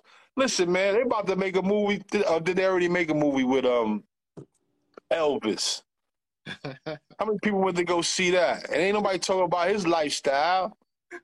and this man, this man a married a 13 year old. you know what I'm saying? Like, come on, man. And that's the double standard, man. We're gonna crucify R. Kelly. We're gonna crucify all these people. We ain't gonna crucify other people doing it, man. Get out. Yo, oh, man. Yo, who's uh so who thinks R. Kelly is a leader? Yo, yo, Rob, I'm, I'm laughing, but I only say that because I think that we always make the mistake anointing these entertainers. Prior to him getting involved in all of this, I'm sure somebody probably was like, "Yo, man, R. Kelly, R. Kelly's our go-to."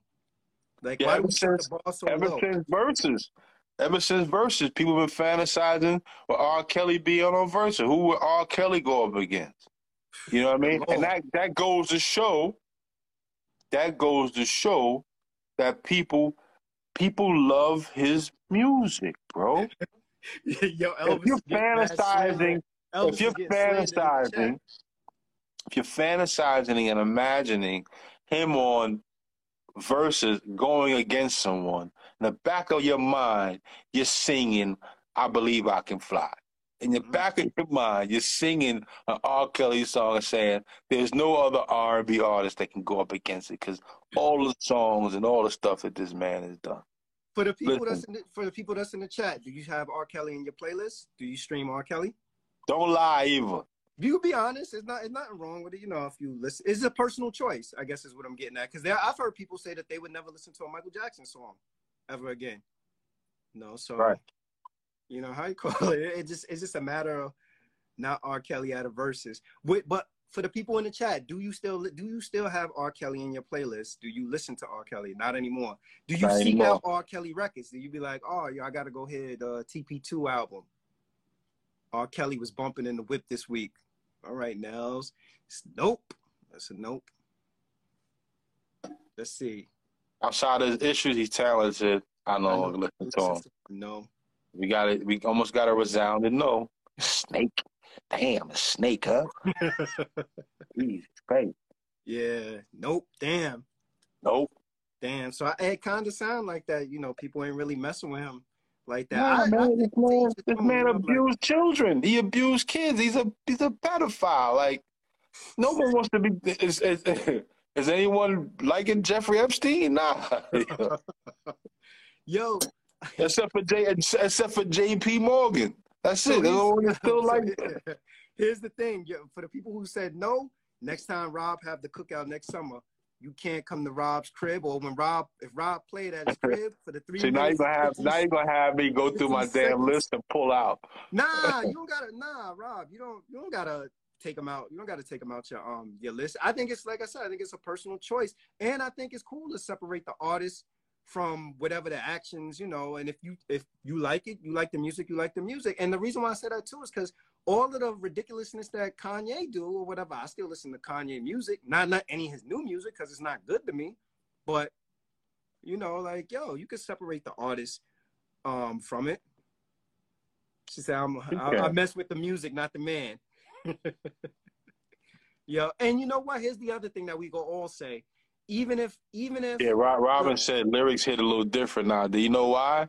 Because all that all of the lyrics is the shit he was doing. I was like, this nigga implicated himself in everything he's in trouble for. Like he's a fool, bro. Diana said, like Rob said, he's on my playlist. If he comes on, I'm listening. So yeah, that, so that's it. Because I've had it in there so long, and trust me, my playlist for for for for R and B and sound. I mean, it's like shit, thousands of songs for me to sit there and I keep it on shuffle for me to go through it and be like, I'll kill you out of here. kill you out of there. I mean, it can be done, but I, I just got way too many songs in there for me to mm-hmm. just kind of do it out. You know what I mean? So age ain't nothing but a number. That was a that was a good album, and that's the other thing I say about Con um R. Kelly too. Like in some shape, form, or fashion, we listen to his creations because he wrote a lot of those records that we that we love. Like I didn't know he wrote "Fortunate" until recently by Maxwell. Mm-hmm. He wrote it. He wrote a lot of hit records for people. Wrote a lot of joints, man. So you gonna stop listening to Maxwell because so he's vi- vicariously you are experiencing R. Kelly. Yeah, son. Through a song you don't even know he wrote. Age ain't nothing but a number, right? That's the number one implication. That's what, son, that's what he is about. And that was the first one. That was the one we was like, yeah, this nigga's a nutcase. Leave him alone right there, son. Oh man, that um that concludes our episode for this evening. But I do want to say this, Rob, because me and Rob been working. Me and Rob been working behind the scenes, and Kenyatta been working also on it. You know, we got like a little passion project for No Ideas original podcast going on behind the scene. Uh, we talked about it um, and talked around it for a long period of time, but I feel like now start finally starting to come together. So one of the things yes, that sir we um we've aspired to do is to take the artists that we've interviewed on the podcast and create an album with them, like some of some of our favorites. Um, a mixtape, if you will. Yeah, yeah. That you know, artists, producers, maybe even have interludes with um, some of the um, the intellectuals that we've spoken to on the platform. And you know, we started reaching out to people that we interviewed, and behind the scenes, we had talked to them. We always talk to people after the interviews and ask them, you know, if there's something they'd be interested. And everybody is always like, yeah, you know, I'm I'm I'm interested. I want to do it. I want to participate. Um, so now when we reach out to people and say, okay, so now here's the music that we're working with, we got a great, great support from great support, producers, great response. Yeah, producers sending us music from um the looking radical artists, notion. Artists sending us um verses or committing to give us verses. So I'm thinking that it's gonna be something really, really, really dope. And I'm looking forward to it. I'm excited about it. Uh, one of the things that we want to do as a result of doing it is filming it also so we could put together like a mini documentary around it as well and show people that like the the making behind the scenes the process of it so it should be something really good for um for the podcast and it's something that i'm excited about something different right right right i'm, I'm looking forward to too man because you know we've had candid conversations with all of these individuals we've had and we've got to know them personally on some levels man outside of you know, we know them in, in the in, for what they do as far as music or any other thing. But these guys are some really good guys. I said, Rob, R. Kelly cannot be a part of it. Okay, R. Kelly's not part of that. We're not. R. Kelly is not going to be a part of this project. Trust and believe. But the ones that are, these guys are some great guys, man, and they most of them have loaned us their time and their energy, and they're on board with it. And I'm super happy about that, man, because, you know, in this world, you know, everybody want a little something for something. Mm-hmm. And, you know, these guys see what we're doing and they're willing to support us and encourage us. And I think that's a great thing, man. That means you and I, Shy, we doing something right, bro, because, you know what I mean? Ain't, ain't nobody hitting us over the head for nothing, man. They're doing it out of the kindness of their damn heart. Appreciate that, bro. Yeah. Um, I try to invite um Janelle JS Self Care up, but you know she she's not able to come up now. But um, Janelle, the reason why I wanted to invite you up, and you could put it in the chat and plug it. Janelle has actually released a self care book. Um, Word, Janelle, hold on, Janelle, yeah, yeah, yeah. She released a self care book, which to me is a major accomplishment for her to even say that she's an author and she's been on a self care journey for a very, very long period of time. So, um, Janelle, feel free to drop your link or um, share Listen, it and I'll make man. sure share the video. Okay, here we gotta is. get we gotta get Janelle and, and Dr. Wade together, and that'd be a nice little conversation. She got a nice book too that you got that you got. Hi, hey. Hi, Janelle. What's up, Nels? I'm in the kitchen chefing it up. Since how about that? A Janelle in the kitchen. Another Janelle in the kitchen, huh? Making four chicken wings because my son is off in college. Look, Janelle, I don't want to hold you or take you away from things, but I do want to give you opportunity to plug your book because I know the book came out, and we want to make sure that we support you. Thank you, guys. I, you know, I appreciate you. This was a great, great live. I mean, I was 14 minutes late, so I'm gonna go back and listen to my 14 minutes. But I love you guys. Um, love you yeah, too. The book has been in the computer for two whole years.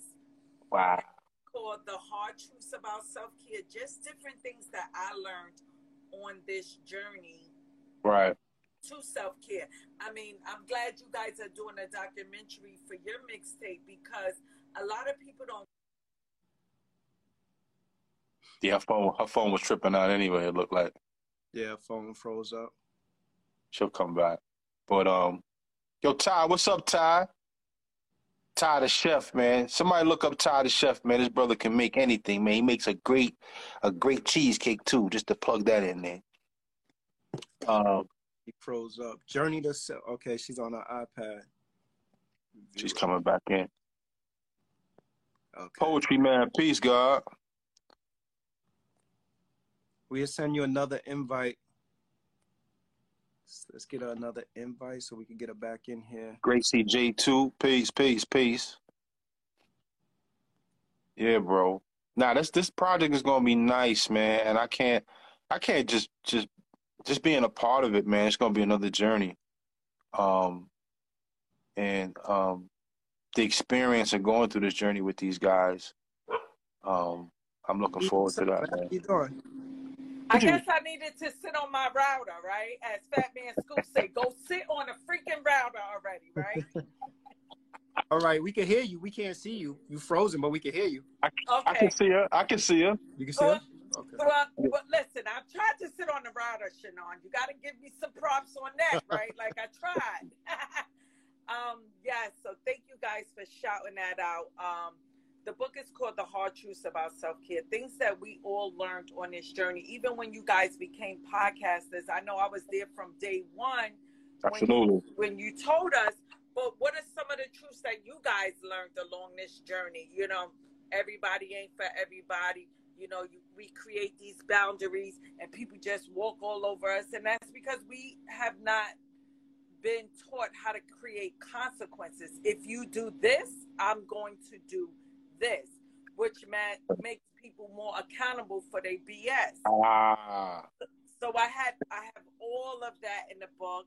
It's on Amazon, but I also have some good news, and I'm gonna share it with you guys. I didn't even share it on my platform. I don't know if you guys know the Cove Lounge in Harlem. Yeah, I've heard of Cove it. Lounge, you're familiar. I've heard of it. So my so my cousin owns it, and okay. December third, we're gonna start this book tour. I'm gonna do some events upstate. I'm gonna do some in the city. How about that? So I think it's December third or the fourth. That Saturday, we right. Um, you know, spoke about how she's gonna have staffing and stuff. So that's gonna be from All right. to nine. So if you guys are in the area, stop by.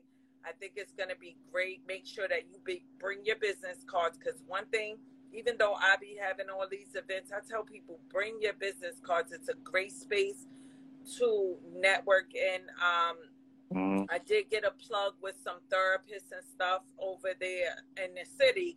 So we're going to have them there as well. So okay. if someone want to talk to a therapist live, that'll be the space for you to go into mm, and right. just, you know, get out there. But I love what you guys are doing as soon as the mixtape come out. Y'all can oh, call yeah. me at eleven fifty nine so I can purchase. I can purchase and I'm be on live. Like I got the first copy. Y'all got it at twelve. So Yo. anything you guys need, you know, it's no hesitation. It's an automatic yes. I love what you guys are doing, but I'm gonna tell you something because I do feed off of energy. You guys need to do something for those fathers that's in these children's lives. Um, Absolutely. And mm-hmm. I'm gonna tell you why, because I do work in family court. A lot of my cases is in court, and I'm gonna tell you something. The system is changing, and the judges are now giving the fathers these mm-hmm. children because they're they're looking at us females and realizing, "What's Hello, up, Eric? How are How you?" Doing? yeah we need to get it out. So I don't know what you guys can plan or whatever. I do have a store. You guys are more than welcome to host the event in the store. I was gifted a store. Nice. So if you guys need it, it's most definitely yours. But we need to start celebrating the fathers that are there. That's a fact. It's a lot of them. It's a lot of them. And I'm That's glad the judges are now giving the fathers their children because I grew up in the Bronx. We all know the fathers didn't even have a chance years ago in court. It was a waste of time for them to go to court because nobody was going to listen to them. But now you guys are being heard and um, keep celebrating your children. Post them. Celebrate your kids. Even when they acting up. I got an 18 year old.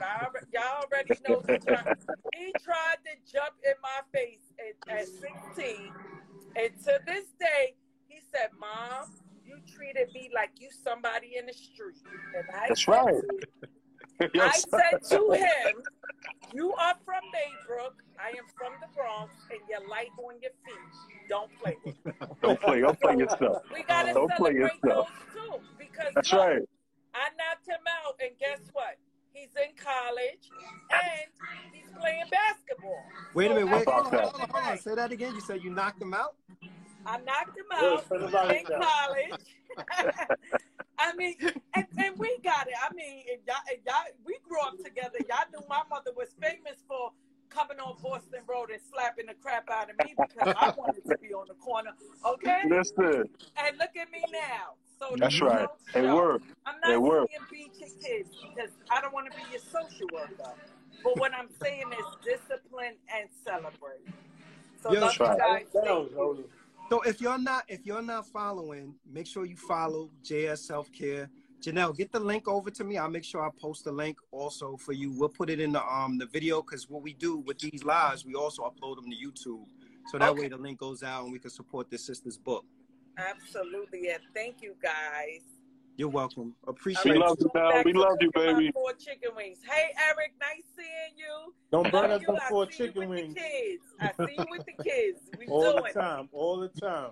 to the right there. So that's E. Me and E, we grew up together playing ball, and um, I spoke to Eric before we even before we even put this together, and was like, man, it'd be great to have you come on and talk because you know this brother online when you see him on IG, like he's just such a strong presence um in his his children's life, and I thought that he could probably add dialogue At all. that we was having in terms of um Marquise and 50 Cent with the $6,700 that um Marquise was receiving and um you know in child support and we we talked about it earlier and I was saying like you know like the financial element of it you know Marquise there's no way he could say or justify saying that $6,700 is not enough money for him He to be financially taken care of but then the other part of it I was saying though is that I don't know if you could put monetary value on spiritual, emotional, mental support for your kids. So I'm just wondering, like, what's you know, what's your thoughts around this? Well, like like like like your partner just said, he can't count because he don't know the value of money, the value of love, the value of monetary things, the value of time, space, opportunities to be with his father. So that's what he lost from. Because you could, t- I could take sixty-seven dollars and, and, and take care of my kids. You know what I'm mm-hmm. saying? Like going to the park is free. Spending time with that? kids is free. You know what I'm saying? that? So you don't have to have all the money in the world to, to take care of your kids. And I guess he just threw that as as a he just threw that out there as just something to catch. I think just to catch the people ear because he wants somebody to listen. He Mhm. needs somebody to listen to what he wants and what he needs from his father. And Right. We all know his father got a lot of money, but his father also ain't have a lot of time for his son. Mm. So the money, the money weighing into the time is far off. So if father could turn around and give him six hundred seventy thousand dollars a month, he still might make the same statement. Mm-hmm. He wants that time with his father. So that's might be what it was, and that was just something to catch everybody's eyes with because there's so much that people will look to about talking about money, money, money. If he'd have just said, "I just want to spend time with my father," we probably would have looked at the post and kept going. Yeah. about that. And that's important, man. And people don't realize, man, communication, that, that communication goes a long way with your children, man, especially if you got their ear and they're listening. Listen, bro, that encouragement and that love you could pour in that child change their life, man. And when it's not there, you can see the difference. See the difference, man. you definitely could see the difference because like like like you know I've I've been working with kids for 22 years. So I've been on the up I've been on one side and I've been on the other side like kids that just needed an ear, just needed just someone to listen to and some of them just to give them a little uh, just just a little jewel. You ain't had to school them all along. You just got to give them a little jewel. Like I used Right. to tell my kids when I'm working like, yo, I don't care what you want to do, but whatever you're gonna do, you're gonna be the best at it. And, and mm-hmm. I'm gonna be About honest. I used to tell kids like, "Yo, you want to go hustle? All right, let's let's break something down to you. Let's do let's let's talk numbers. Let's talk this. Let's talk that. Like, and they stuck. I said, yeah, you can't be out there thinking that oh, you just could do. They call it easy money, so it's gonna be easy money. That ain't easy money. I said you gotta take everything that you do is about education, it's about counting, it's about reading, it's about reading the room, reading people, things of that nature that you need to know about everything that you're about to do in life. And if you don't know those skills, you're gonna be stuck because you could go like we always say, book smarts is great smarts, but it ain't all the smarts you need in the world. That's right. Because if you ain't balancing out the sweet, the sweet smarts and the book smarts, you'll get lost in this jungle. Because the because the, the the the book smarts will get you to a place, but guess what? That hustle will keep you there. Yeah. So there's a discussion in the chat. Unlimited Faith 05 says, right, you don't, children should not know about that anyway. That should be between the parents and in terms of what the finances are. Uh, Barcy BJ says unlimited unlimited faithful 05. I have to respectfully disagree. I think if the child knows that the outside parent is contributing financially, it helps the kid know the parent is doing something. What do you What are you guys thoughts on that? Um, I, I, I can speak on that because me bring me me me being a young child, my father and my mother was never really together. You know what I'm saying? They had what they had. My mother was got married after I was born, whatever. So my father always was there financially. Every which way he was there financially. Physically, mentally, he was not there. And can I say my father was a good father? And and partially in my eyes as a kid, I say yeah. But now as an adult and knowing both sides of the fence, no. But anything that I needed, my mom gave a call. Yeah, he's sending that money over. Mm-hmm. But me being spending time with him once a month, maybe twice a month when it was good, or three, four months go by and then won't see him for a couple of only for like two days. That's not steady relationship with your parent. Mm-hmm. That's not, not something that that that gonna gonna supersede. Oh, since he send money, then it's cool. That's not cool. The money part is yes, it's going to help you financially, but at the end of the day, and we're going to say this both parts. I might get flack for saying it, but two people make a baby, but both of them got to financially take care of it. So That's you want him to just you just want him to um, spend the money and take care of the baby, but you don't want him to be around. Yeah. So so let's do this. Unlimited Faith 05 said, can she join the live? So we'll have Unlimited Faith 05. Come on, we'll give you We'll give you three to five minutes to say your part, and then we'll open it up for Barcy BJ if you want to come on and rebut, or if you want to offer a rebuttal in the chat or explanation. But we got to keep it to five minutes, and we also got to make sure that you know everything that we're saying um, is appropriate because IG will that's around and ban us. So unlimited faithful five send an invite. We'll bring you up. Barcy BJ says, I'm not saying that the money makes the outside parent good. I'm saying that it allows the kid to know that the parent is doing something. So let's see. Uh, yeah, that, and that's a small part. Because I tell you this, man. In my life, my pops wasn't there at all. I took my first picture with my parents at 38 years old. My mom's held it down, bro, and she never took my father to, to child support. She said he don't want to be involved. All right, it's gonna affect him later. It ain't gonna affect me. And, you know, I think I turned out all right. I'll be pushing 50 and I live a great life, man. I got some I got some beautiful children in my life. I got a great wife and I mm-hmm. turned out all right, man. So and I've respected my father still, even though after all them years of him not being around, when I seen him, I still revered I still looked at him as pops. I used to always say dad. And, and you know what I mean? I never like why you ain't never come I never I did that early on, but as I got older, I said, you know what? Whatever he had going on in his mind while he was never there, he has to deal with that, not me, because I made it. I made it out of them circumstances, and not having my father. Now, did I have a father there? Yes. My stepfather stepped in and was a perfect gentleman to to instill in me what it is to be a man, what it is to be responsible, and what it is to take care of yourself. And I'm grateful for that man for the rest of my life. What's up, let's sis? How are you? Let's let the, let's let the sis let the sister come on and, and say her part because I see we see you in the chat, so I know you probably want to elaborate on what it is that you were saying. So we'll open the floor and let you um let you say what you want to say. Speak on. Hi, gentlemen. Thank you. Wait a You're minute. Welcome. What's going on? Very welcome. okay. Oh, give me one second, guys. Please. Sure. Give take, take your time. No sure. rush. Take your time. Look for those that are in the those that are in the chat. If you haven't subscribed to the No Ideas Original Podcast yet, please the link is in the description. Hit the link, go to our YouTube page and subscribe, like, comment, and share the videos. We have a great, great catalog of interviews and discussions similar to this that we've been conducting now for upwards of close to two years. So go ahead, sis. You ready? Yes, I am. Thank you so much for allowing me to come on. I hope everyone here is having a blessed and awesome day. I just wanted to elaborate Same a little bit more because sometimes things we can misconstrue when we're typing what someone is trying to um, say. Right. And right. so I just always think it's best as an adult, we have a conversation where you can hear me and I can hear you out. I'm just coming into you guys live. Uh, yes, guys. Yeah. Give mommy a minute, okay? And then I'll. Being a mom, being a mom, you can't take no breaks. You see? I know, right? Being a mom and a nurse, I can't take any breaks. It's like all day long for me. That's but it. what I wanted to say, everybody's uh, choice of parenting and style of parenting is different. For me personally, okay, and I'm just throwing in my two cents. I don't think that children should be involved into anything financial because really they're not thinking about that. They want to be able to see can you guys they should be able to see who's is mommy and daddy getting along enough to take care of me. Can Right. y'all give me just one second? I'm so sorry. I'm so That's fine. sorry.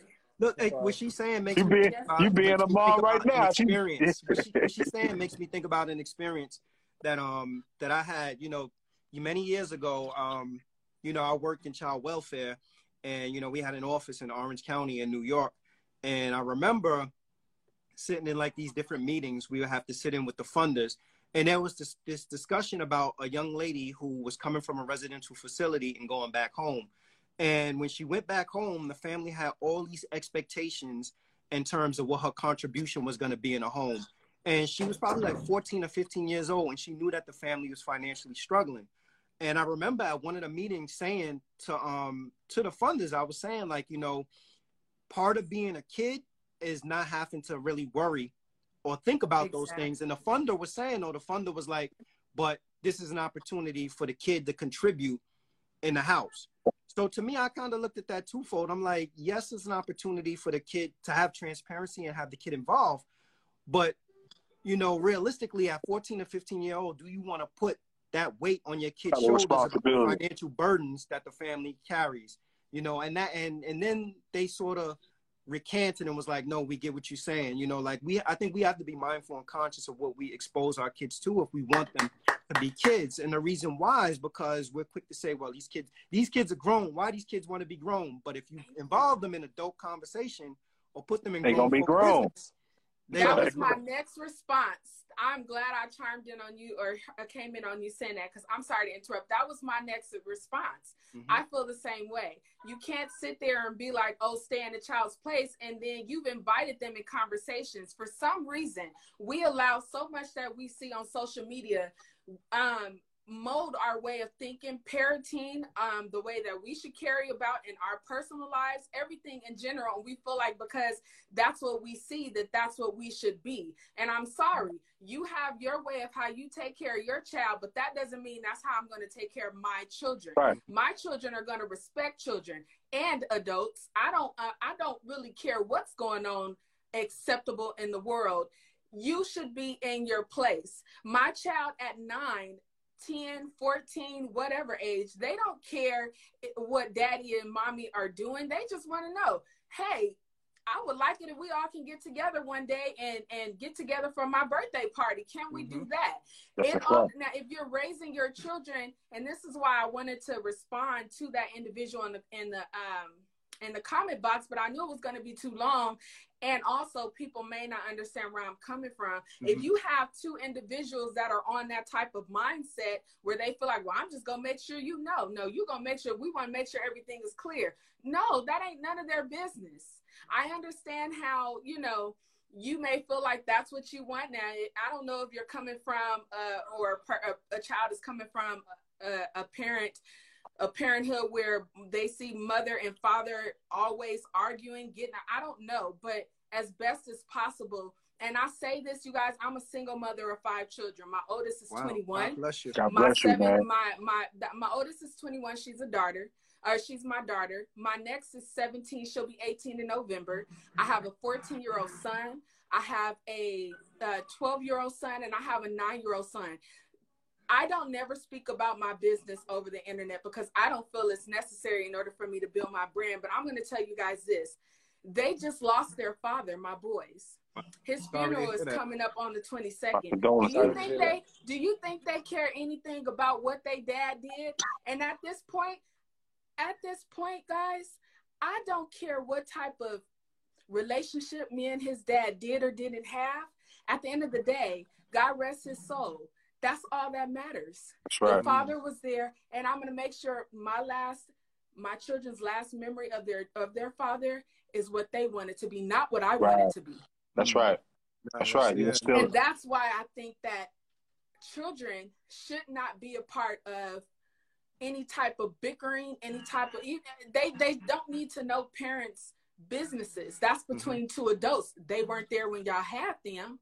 You had a foundation before them, so it should continue to still be that way. But unfortunately, we are trying to train our children to be, oh, I just want to and I'm not saying everybody because I don't have that mindset. And there's a lot of other women and men that don't have that mindset either. But there's also a group of you know individuals a large group of individuals that do have that mindset where they feel like they just want to make sure they know they got to be aware of this no they don't need to know all of that that's right. don't need to That's know right. all of that because at the end of the day i didn't i didn't care when he didn't have any money when he didn't have no money whatsoever to help me with his boys i still made sure i dropped them off Mm-hmm. I took them their clothes they needed. I made sure they had their their their toothbrushes in their bag. It wasn't I did this. You. It wasn't yeah, none of that because it doesn't salute, matter. And and and even more so now that he's no longer living, I look back on it like, damn. Even during the times we didn't get along, that didn't matter because I still wish the best for him. Mm-hmm. Even right. and we don't went we went through some hard, tough times, y'all. Like I said, I'm not the one to put my business on the internet. Y'all have no idea the stuff that I was going through, still getting on my platforms, you know, building my brand every single mm-hmm. day, staying consistent. But that is the role of a parent to show my children, to show whoever is out there listening or looking, whatever the case may be. be I am just as regular as you guys are. But the difference is, I can't let what I know this cycle called life throw obstacles at me and stop me off my A game. I got to keep going. I was That's going right. through some tough, hard times. Do you think my kids care about that? Hell no. You think they care about what was going on between me and their dad? No. Yeah. They just wanted to be like, can we get together for a birthday yeah. party one day? Right, right. That's and right. That's right. Suck it up and make that happen. So I don't care about the the money thing. That's for people who are stuck on the money thing. At the end of the day, and that's why I always tell women, you know, those who ask for my personal opinion Okay, because I don't just give it to anybody because I can somewhat offend people when you hear my truth and how I really feel. I'm very assertive and I mean what I say. You know what I mean? Mm-hmm. I don't feel like me saying what I have to say has to be disrespectful. I respect your opinion, but I respect I respectfully disagree. Agree. Okay, mm-hmm. but I always See that shot? I always tell women that are, you know, oh, I need a man with six figures, seven figures. Okay, that's fine. But what you gonna do when that man get a broken leg and he can't get up and work and then all the money gone? You still gonna leave your husband after that? Mm. You know what I'm saying? We are the backbone. We yeah. are the uplifters. We are the healers. We are the mothers. We are the the first civilization of everything that comes after us. Keep talking, so baby. You can't just let your man go because he doesn't have at this very moment. You know, so I look mm-hmm. at it in all ways, and I'm sorry, I just had to come on here and. No, we appreciate that. No, no, we appreciate that. that. Thankful for it. Yeah. I did not want for anyone to, you know, sometimes we can misunderstand what we saying in those comments, and that's why I don't like to text you know, mm-hmm. um, because it, it, it, can come off a certain way. But Misconstrued. kids, children, they don't need to see that. Let them stay in the child's place. We're trying to, you know, it's bad enough. Society is already trying to push them to be adults. You have the right to do that. You have the right. I get it. I know with the movement, I see the agenda, but that don't mean you got to roll with the flow. You got right. your own household. The Most High gave them kids to you. Stand up and do mm-hmm. something about what you want with your own kids. Yeah. Talk that talk, sis. Talk that talk. Thank you for chiming in. We are open. We'll open up the floor if anybody else wants to come in and thank you for contribute and say anything. Excellent, excellent comment. I appreciate you guys. Anytime, baby. Unlimited Faithful oh Five. I think Bark CJ was it was it was she won the child. Bossy BJ. I, I just want to I want to say one thing real quick, just piggyback on what she said.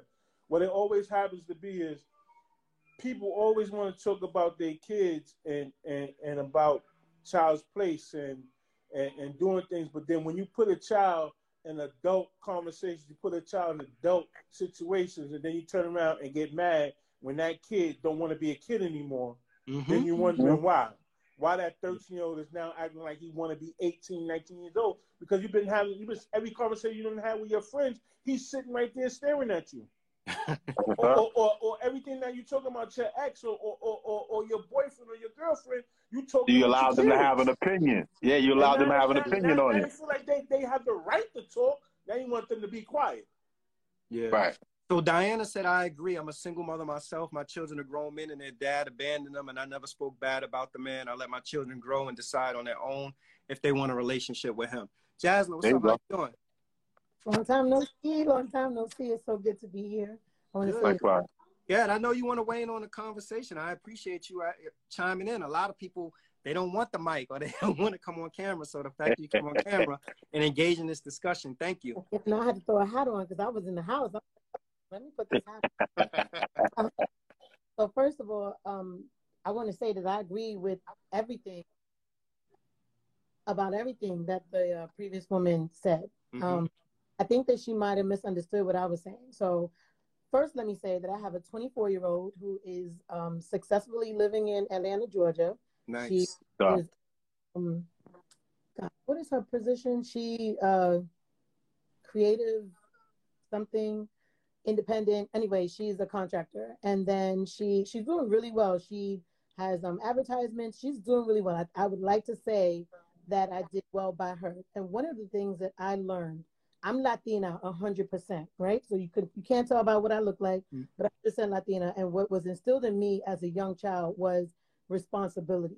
There and you go. At at seven years old, I had to have chores, and I had to clean the bathroom. I had to make my bed. I had to everything. I had to rotate the towels. Mm-hmm. Whatever it was, I had to right structure. I had to clean chicken clean, learn how to clean chicken, take the fat off, and mm-hmm. all of that. I couldn't cook it yet, but I had to clean it.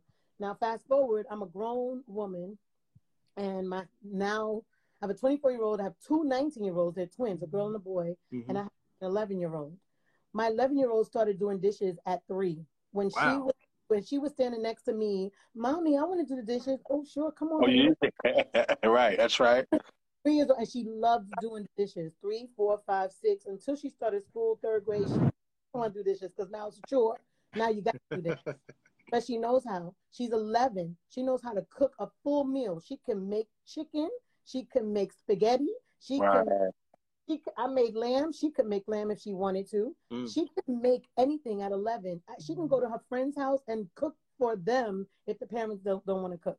So it's not that I raise a grown child. I'm trying to raise a responsible child because she is not allowed to be in my business when I'm on the phone. Mm-hmm. She's not allowed to be, if she repeats anything, let's say I'm talking loud because I'm a loud talker. Let's say I'm talking loud and she's like, Mommy, oh, for example, on my calendar, I have that I'm going to a vegan restaurant tomorrow with my girlfriend, but it was canceled and I never took it off my calendar. So we have the the speaker that I can't say the name. We have the that says what's on my calendar. And she has the the screen speaker where it shows the calendar in her room. She goes, I know where you're going tomorrow. I said, you need to mind your business. there you so go. It's, it's not that I'm trying to raise a grown child. I'm trying to raise a responsible child. Mm-hmm. So I said that, that, so my eldest was 24 when she, I, I started this when she was four years old her father and I were bickering and fighting, and it was just ugly, right? Because it was ugly. Mm-hmm. Not once between the age of birth and four did I say anything bad about him. At four years old, I remember we were, we didn't have milk or we didn't have something that she needed. And I was like, I'm sorry, baby. Mommy doesn't have any money, but I think I'm going to have some money tomorrow or whatever day, and we're going to get it. And we mm-hmm. had food, but we didn't have something she needed or wanted. Mm-hmm. So I go the next morning to the mailbox and we had a check. And I said, Look, I want you to know that I said I didn't have any money, but this money here is for you so that you can eat or for whatever it is you need, and it's coming from your father. Mm. I had nothing nice to say about that man, nothing. But this was the nicest thing I could say about him. So mm. let me say something nice. Right. So I told her that, and she was four. She didn't really, and like the other woman said, they don't really care. Kids yeah, don't really yeah. Care. But she cared about whatever we didn't have, right? We didn't mm-hmm. have whatever she wanted. And guess what? She cares about how we going to get that something that right. we and this is how we going to get that something. So now right. let's go and go get that something. And because we got this from your father, we can now get you some Oreo cookies or something. I don't know. Right, right, right, right. That fills the void. Right. And because of your, your, your dad contributed, we're able to do that. And so every time she would get a check from her father, and I say she because the money's child support. So mm-hmm. if it supports the light, if it supports the gas, if it supports the rent, whatever. It's for her. She's the reason why is we're able to be supported. So I say every time she gets the check, I would let her know, hey baby, we're getting this, this, this. When she was old enough to ask for money for like school or mommy, can I get some lunch? I'll be like, um, I don't have it, but your father might send, so you know, whatever. When she was then old enough to have a relationship with her father, mind you, be, a little backstory. She didn't want a relationship with him because he was a stranger. Wow. Not didn't know him or didn't like him or I spoke back, but he was. He was a present. Uh, I, am not ready. No, that's too much. When she was ready, I said to him, she's ready to hang out with you, to meet you, to be with you. And I never once, 14 years old, never once said anything wrong. What she said was, if he wants me to spend the night at his house, can you come? I called him up. He's married. I called him up. Hey, listen, she wants to come over, but she's not comfortable going by herself. She says, if I can go, do you think you and your wife would allow that? This is me, mature, not caring about him in her. Yeah. He said yes. His wife didn't mind. I went over there. She spent time with her father. This is her, by the way. She's like way older than that. spent time with her father. And now she's 24 and they are the best of buddies. Look at that. And so it's not because, and she's not grown at all. She's the most humbling child ever. So it's not that I'm saying that the child should know what the father about the money part that the father that the child should know the outside parents financial uh, involvement. uh, contribute contribute mm-hmm. contribution. I'm saying that there's some things we need to implement in our children whether we're the mother or the father to say that the outside parent is doing something something. well, it's, it's funny you say that because listen to you tell it. I think like it's important to have context to these conversations. And hearing it from that perspective it's almost like kind of like fostering using it as a tool to foster further foster the relationship. Like you know your dad is your dad is not you know he's not absent this is your dad's contribution at this period right. of time in life kind of thing i think that's different than the impression of like yo well your dad sent you know your dad sent him $50 or your dad's supposed to send me 75 or this that i think it is a very very different different yeah, approach I think that that's unhealthy. I think to say, don't get me wrong, my daughter who's 11, her hair now today to get braided is 200. I'm in New York, I'm in Brooklyn, $200. And I'm like, yo, I need help. $200? Like, this is a lot. And her camp was 700, 800. And then there was like so many other expenses mm-hmm. that I would, I would, he would, he would call her, her phone and not call my phone. And then he would say, Hey, how you doing? What you doing? I'm like, show him your hair. Show him how you look. Show him what you got. Tell him what you got. Cause guess what? In the end, I'm buying this stuff anyway. I'm the reason why she is going to school confident. I'm the reason why she has what she has. And right. he, he's still in that. Still gonna get it. I'm her mother, like the other woman said. We're still here. We are the foundation of these children. We're mm-hmm. gonna do the best that we can do. So if he's not contributing and I'm struggling, and I say to him, hey, I'm struggling. You should give me a call because I need to talk to you about some financial stuff. I would say in front of her, but I'm not going to say, oh, you need to give me this, oh, you need to give me that. No, you're not calling me. So I need to talk to you through her phone. She's not going to give me the phone because you're not telling her to give her the phone. So it's also about, like I said in the text, it's about the maturity of both parents. Mm-hmm. With my eldest daughter, he's mature. I'm mature. We can do that. With my youngest daughter, it's not the same. So the conversation and the way the conversation no is different. A little different. So, you know, that might seem like, oh, well, my daughter knows a little bit too much. She might know, oh, mommy and daddy's not getting along when it comes to money. And she mm-hmm. might know that, but she but at the same time, if he does give money, I'm like, baby, your father just hooked you up. He gonna give you this or he gave you this. Let's go shopping and video record to show him that where his money going. you know, yeah, you're appreciative, right, right, right. And I would flip it so that it looks like this genius and like I really care. You know, and I really don't. But I'm just saying, you know, she she just needs to know that mommy's down for. Oh, this is what daddy did. Let's cheer him on. Mm-hmm. Right. Let's big him up for supporting him and doing his part. That's right. That's so, right. So I, I think it's real petty for any parent, and this is my personal opinion I'm sorry if you have any viewers or listeners who feel differently. I apologize, but me too. I don't have a filter when I feel like something is wrong or right, in my opinion. Mm-hmm. But I think that it's real petty to talk about financial, personal stuff, like you know, oh, um, your father is not giving no money, and and the Con Edison. Yeah, the putting putting people down, putting people down, and putting the negative connotation on whether the money's important versus right. the involvement in the child. You mm-hmm. shouldn't. You shouldn't battle with those two. You know what I'm saying? You should put a leave a leave a context for the child to know your father's here. He's doing his best, and when he can do what he can do, he's going to show and prove that he can do it for you. And Let you keep that consistent. You know what I'm saying? So the child be like, all right, that's my dad. My dad just hooked me up. Let me, ask, let me let me ask this though. Like, did have you ever encountered any situations where though where your children may be like, uh, you know, forget the money. I'd rather him come spend time or do take me out to do this or do that. Did you did that ever come up? Um, unfortunately, I would have to say for my my fourth my 24 year old, time was was everything because she didn't know him, so she mm. needed to spend time. It wasn't about what she needed financially because she was right. good. Um, so time was everything. So I would have to say that the foundation of that was about time. Mm. Um, he already knew when he was given money, so that wasn't a factor.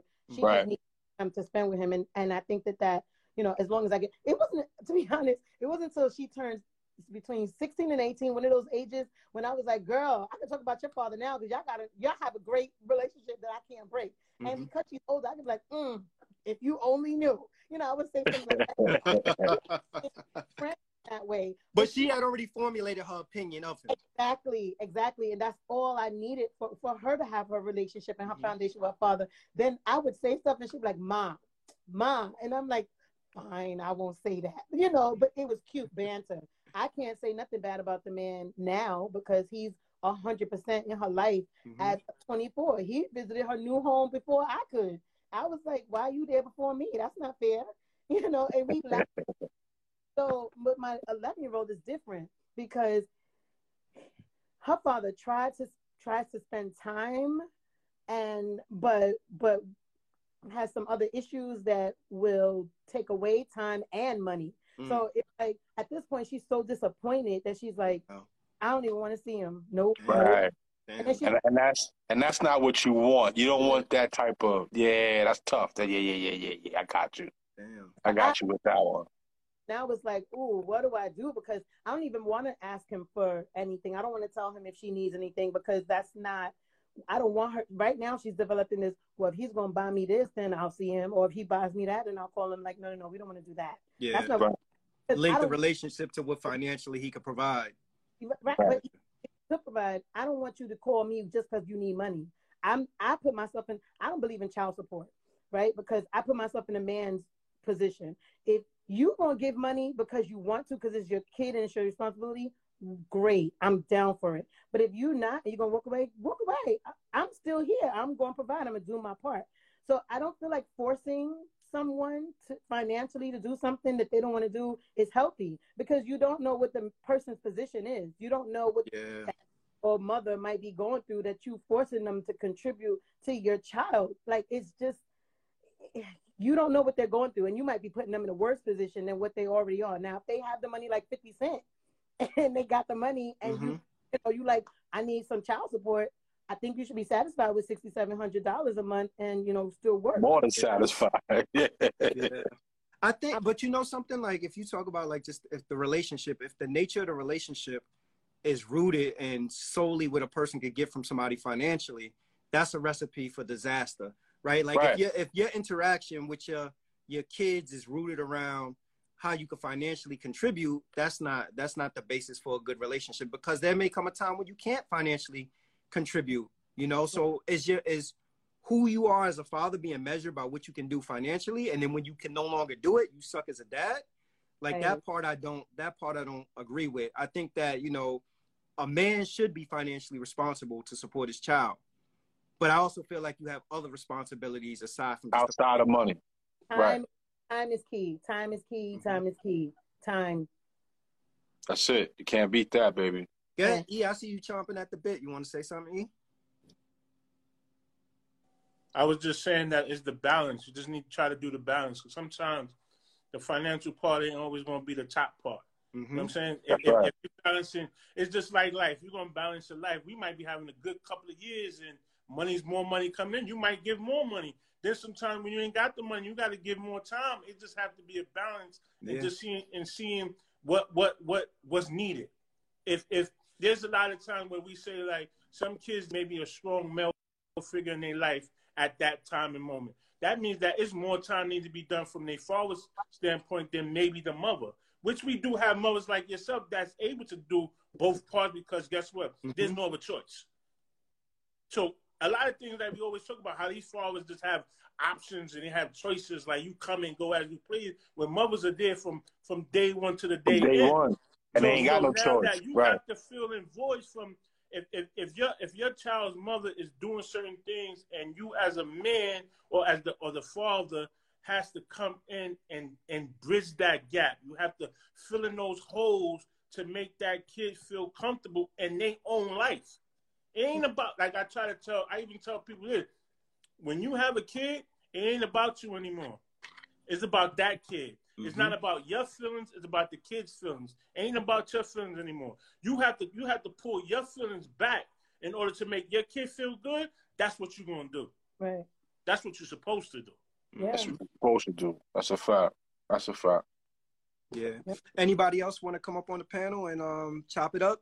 Jazz, any last words before we um just that you know i agree with the other woman that you know when you writing stuff down you you just don't know what is actually going on. yeah. and that's why this world is so crazy now because we got texts and emails and ipads and this and that and you'd be like i didn't mean that. Right and it, an emoji or an emoticon it's like wait a minute like so i know I get what she was saying. I was in here on the other side like that's not what i'm saying. Right right right kind of glad that you guys have this format to actually bring us on to clarify some things because, um, again, I'm I'm I'm big on raising res- children with responsibilities. My when when my eldest went to college, she was the only one who knew how to do laundry yeah. in her in her dorm area. So it was like she was like, "Mom, thank you," and I was like, "Thank you for what?" She was like, "I'm the only one that knows how to do laundry," and I was like, "Wow." How about that? How about that? See that? She was the only one who knew how to make a turkey for Thanksgiving when she was before she came home. She was like, Mom, um, they I offered to make the turkey for Thanksgiving. And I'm like, Oh, you did? She was like, Yeah. She goes, I'm gonna use your recipe. And I was like, Okay, remember the secret. and you know, it was exciting. So yeah, my 11 year old can't appreciate, you know, the chores that I give her now. But when she gets older, knowing from my she'll get there. And my two 19 year olds that she'll be like, Mom, thank you. Because there's no reason why you're asking me for iPhone 14 and you don't want to clean your room. I don't mm-hmm. understand. Mm-hmm. So, yeah, so she'll, you, yeah, she'll get there and you're asking me for money $50 $100 $200 sometimes because of whatever $200 mm-hmm. sneakers and you can't do your chores no you have to work mm-hmm. for it so i just believe that you know children also should know where the money's coming from or not even like 100% of what you have but they should know that you work hard for that it. money don't grow on trees yeah that's the oh, we come on. We grew up that way. Money don't grow on trees. That's structure. That's structure, man. When you lay structure, they they may not understand it in the beginning, but like you said, your daughter appreciated the fact that she learned how to do laundry, and then she see her peers like, hold on. Nobody is still that me, yeah. yeah. African culture. She has a friend that's at, like her parents are straight African, and and a, a friend who's Muslim, and so the parents. And she was like, "Mom, her African friend, she couldn't spend the night out. She couldn't hang out after a certain time. But her African friend, she would come over here and be like, Miss Barcelona, do you want us to, do you want me to something, something? I'm like, uh, can you? I guess. And my daughter's like, Mom, she has to cook for her siblings at home. I'm yeah. like, Are you in middle school? So I'm like, yeah. yeah. I think that kids should know that, you know, mommy works hard. How much money you want? You're going to have to work for it. You got to earn it. No, that yeah, you need to instill that. Yo, I told her this is this is a, a very very very good comment. Money has become God and love has become the enemy. I agree with that 100%. Yeah. But yeah, that that that part around responsibility and teaching responsibility and modeling responsibility is um is extremely important. I just think that, that you have to find a balance with it also. Like, you know, growing up we had chores and we had things that we responsible we were responsible for that we had to do. Like I, I tell people a lot. You know, when I was younger, one of the things that I had to do was that I had to. Um, oh, that's your daughter right there, right? I had to. I had to um, like take my brother, my younger brother, to school and bring him home from school and everything. And I used to be like, damn, like, yo, I gotta be lugging this dude around and everything. but I think, you know, honestly, after a while, as I've gotten older, I begin to appreciate. It. I'm like, you know, my parents were instilling in me responsibility. Like, yo, you have to look out for your younger sibling. Look out for you know, your brother. You have to clean right. your house because when you get older, you're going to be in a position where you you know you have to clean the house. Here's the list to go to the store to buy groceries. When you get older you have to be able to go to the store to buy groceries. You should know how to do your laundry on your clothes do a dish or whatever it is you know. So those things i think yes like we have to impart that into our kids to make sure that they become successful responsible adults you know like yeah. uh, but putting like the financial burden on them that's when it become crazy because there are some of the some of the stuff people do and they ask of people is completely different. Like you can't involve a 14 or 15 year old in whatever your financial struggles are. Like, damn, I guess we can't make rent. We can't pay the rent this month. What you gonna go out and do? Like that to me is crazy. That's that's and that's that kind of parenting is toxic.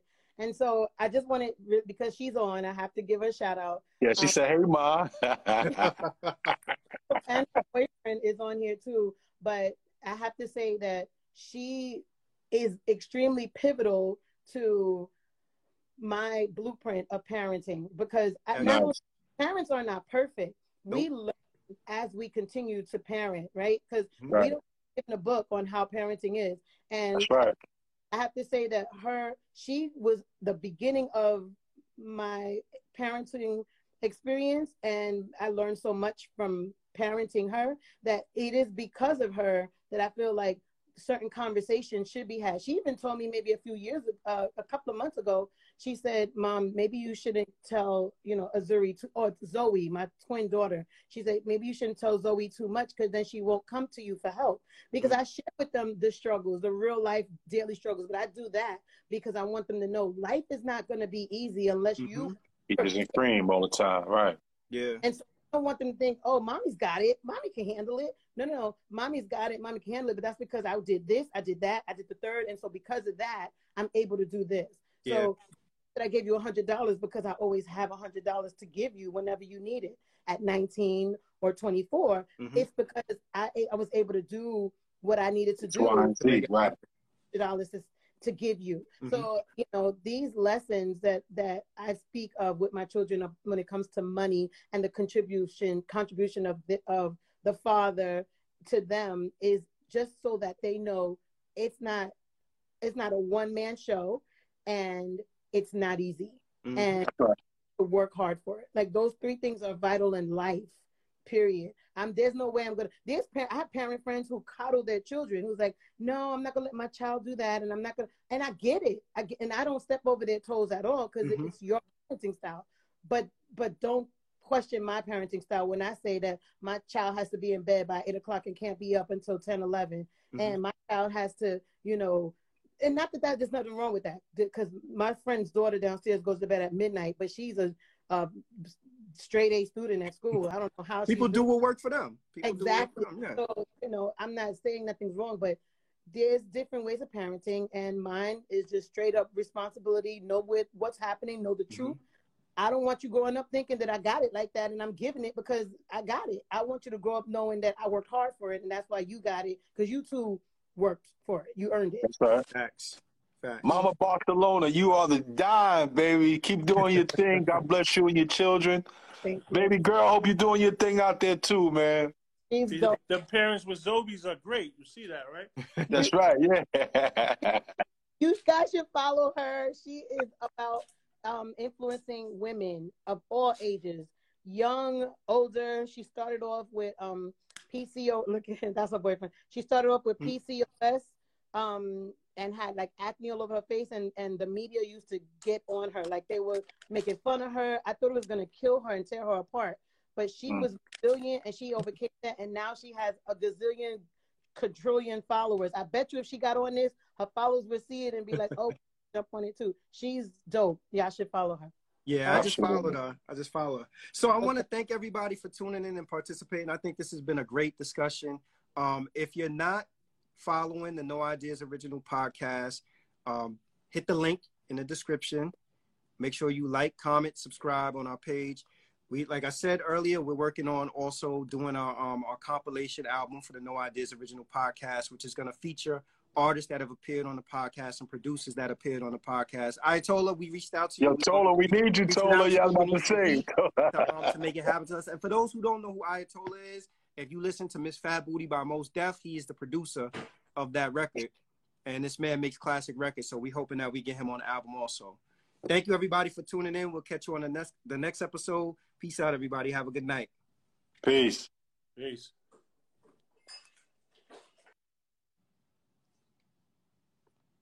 That was dope, bro. Dope episode, everybody.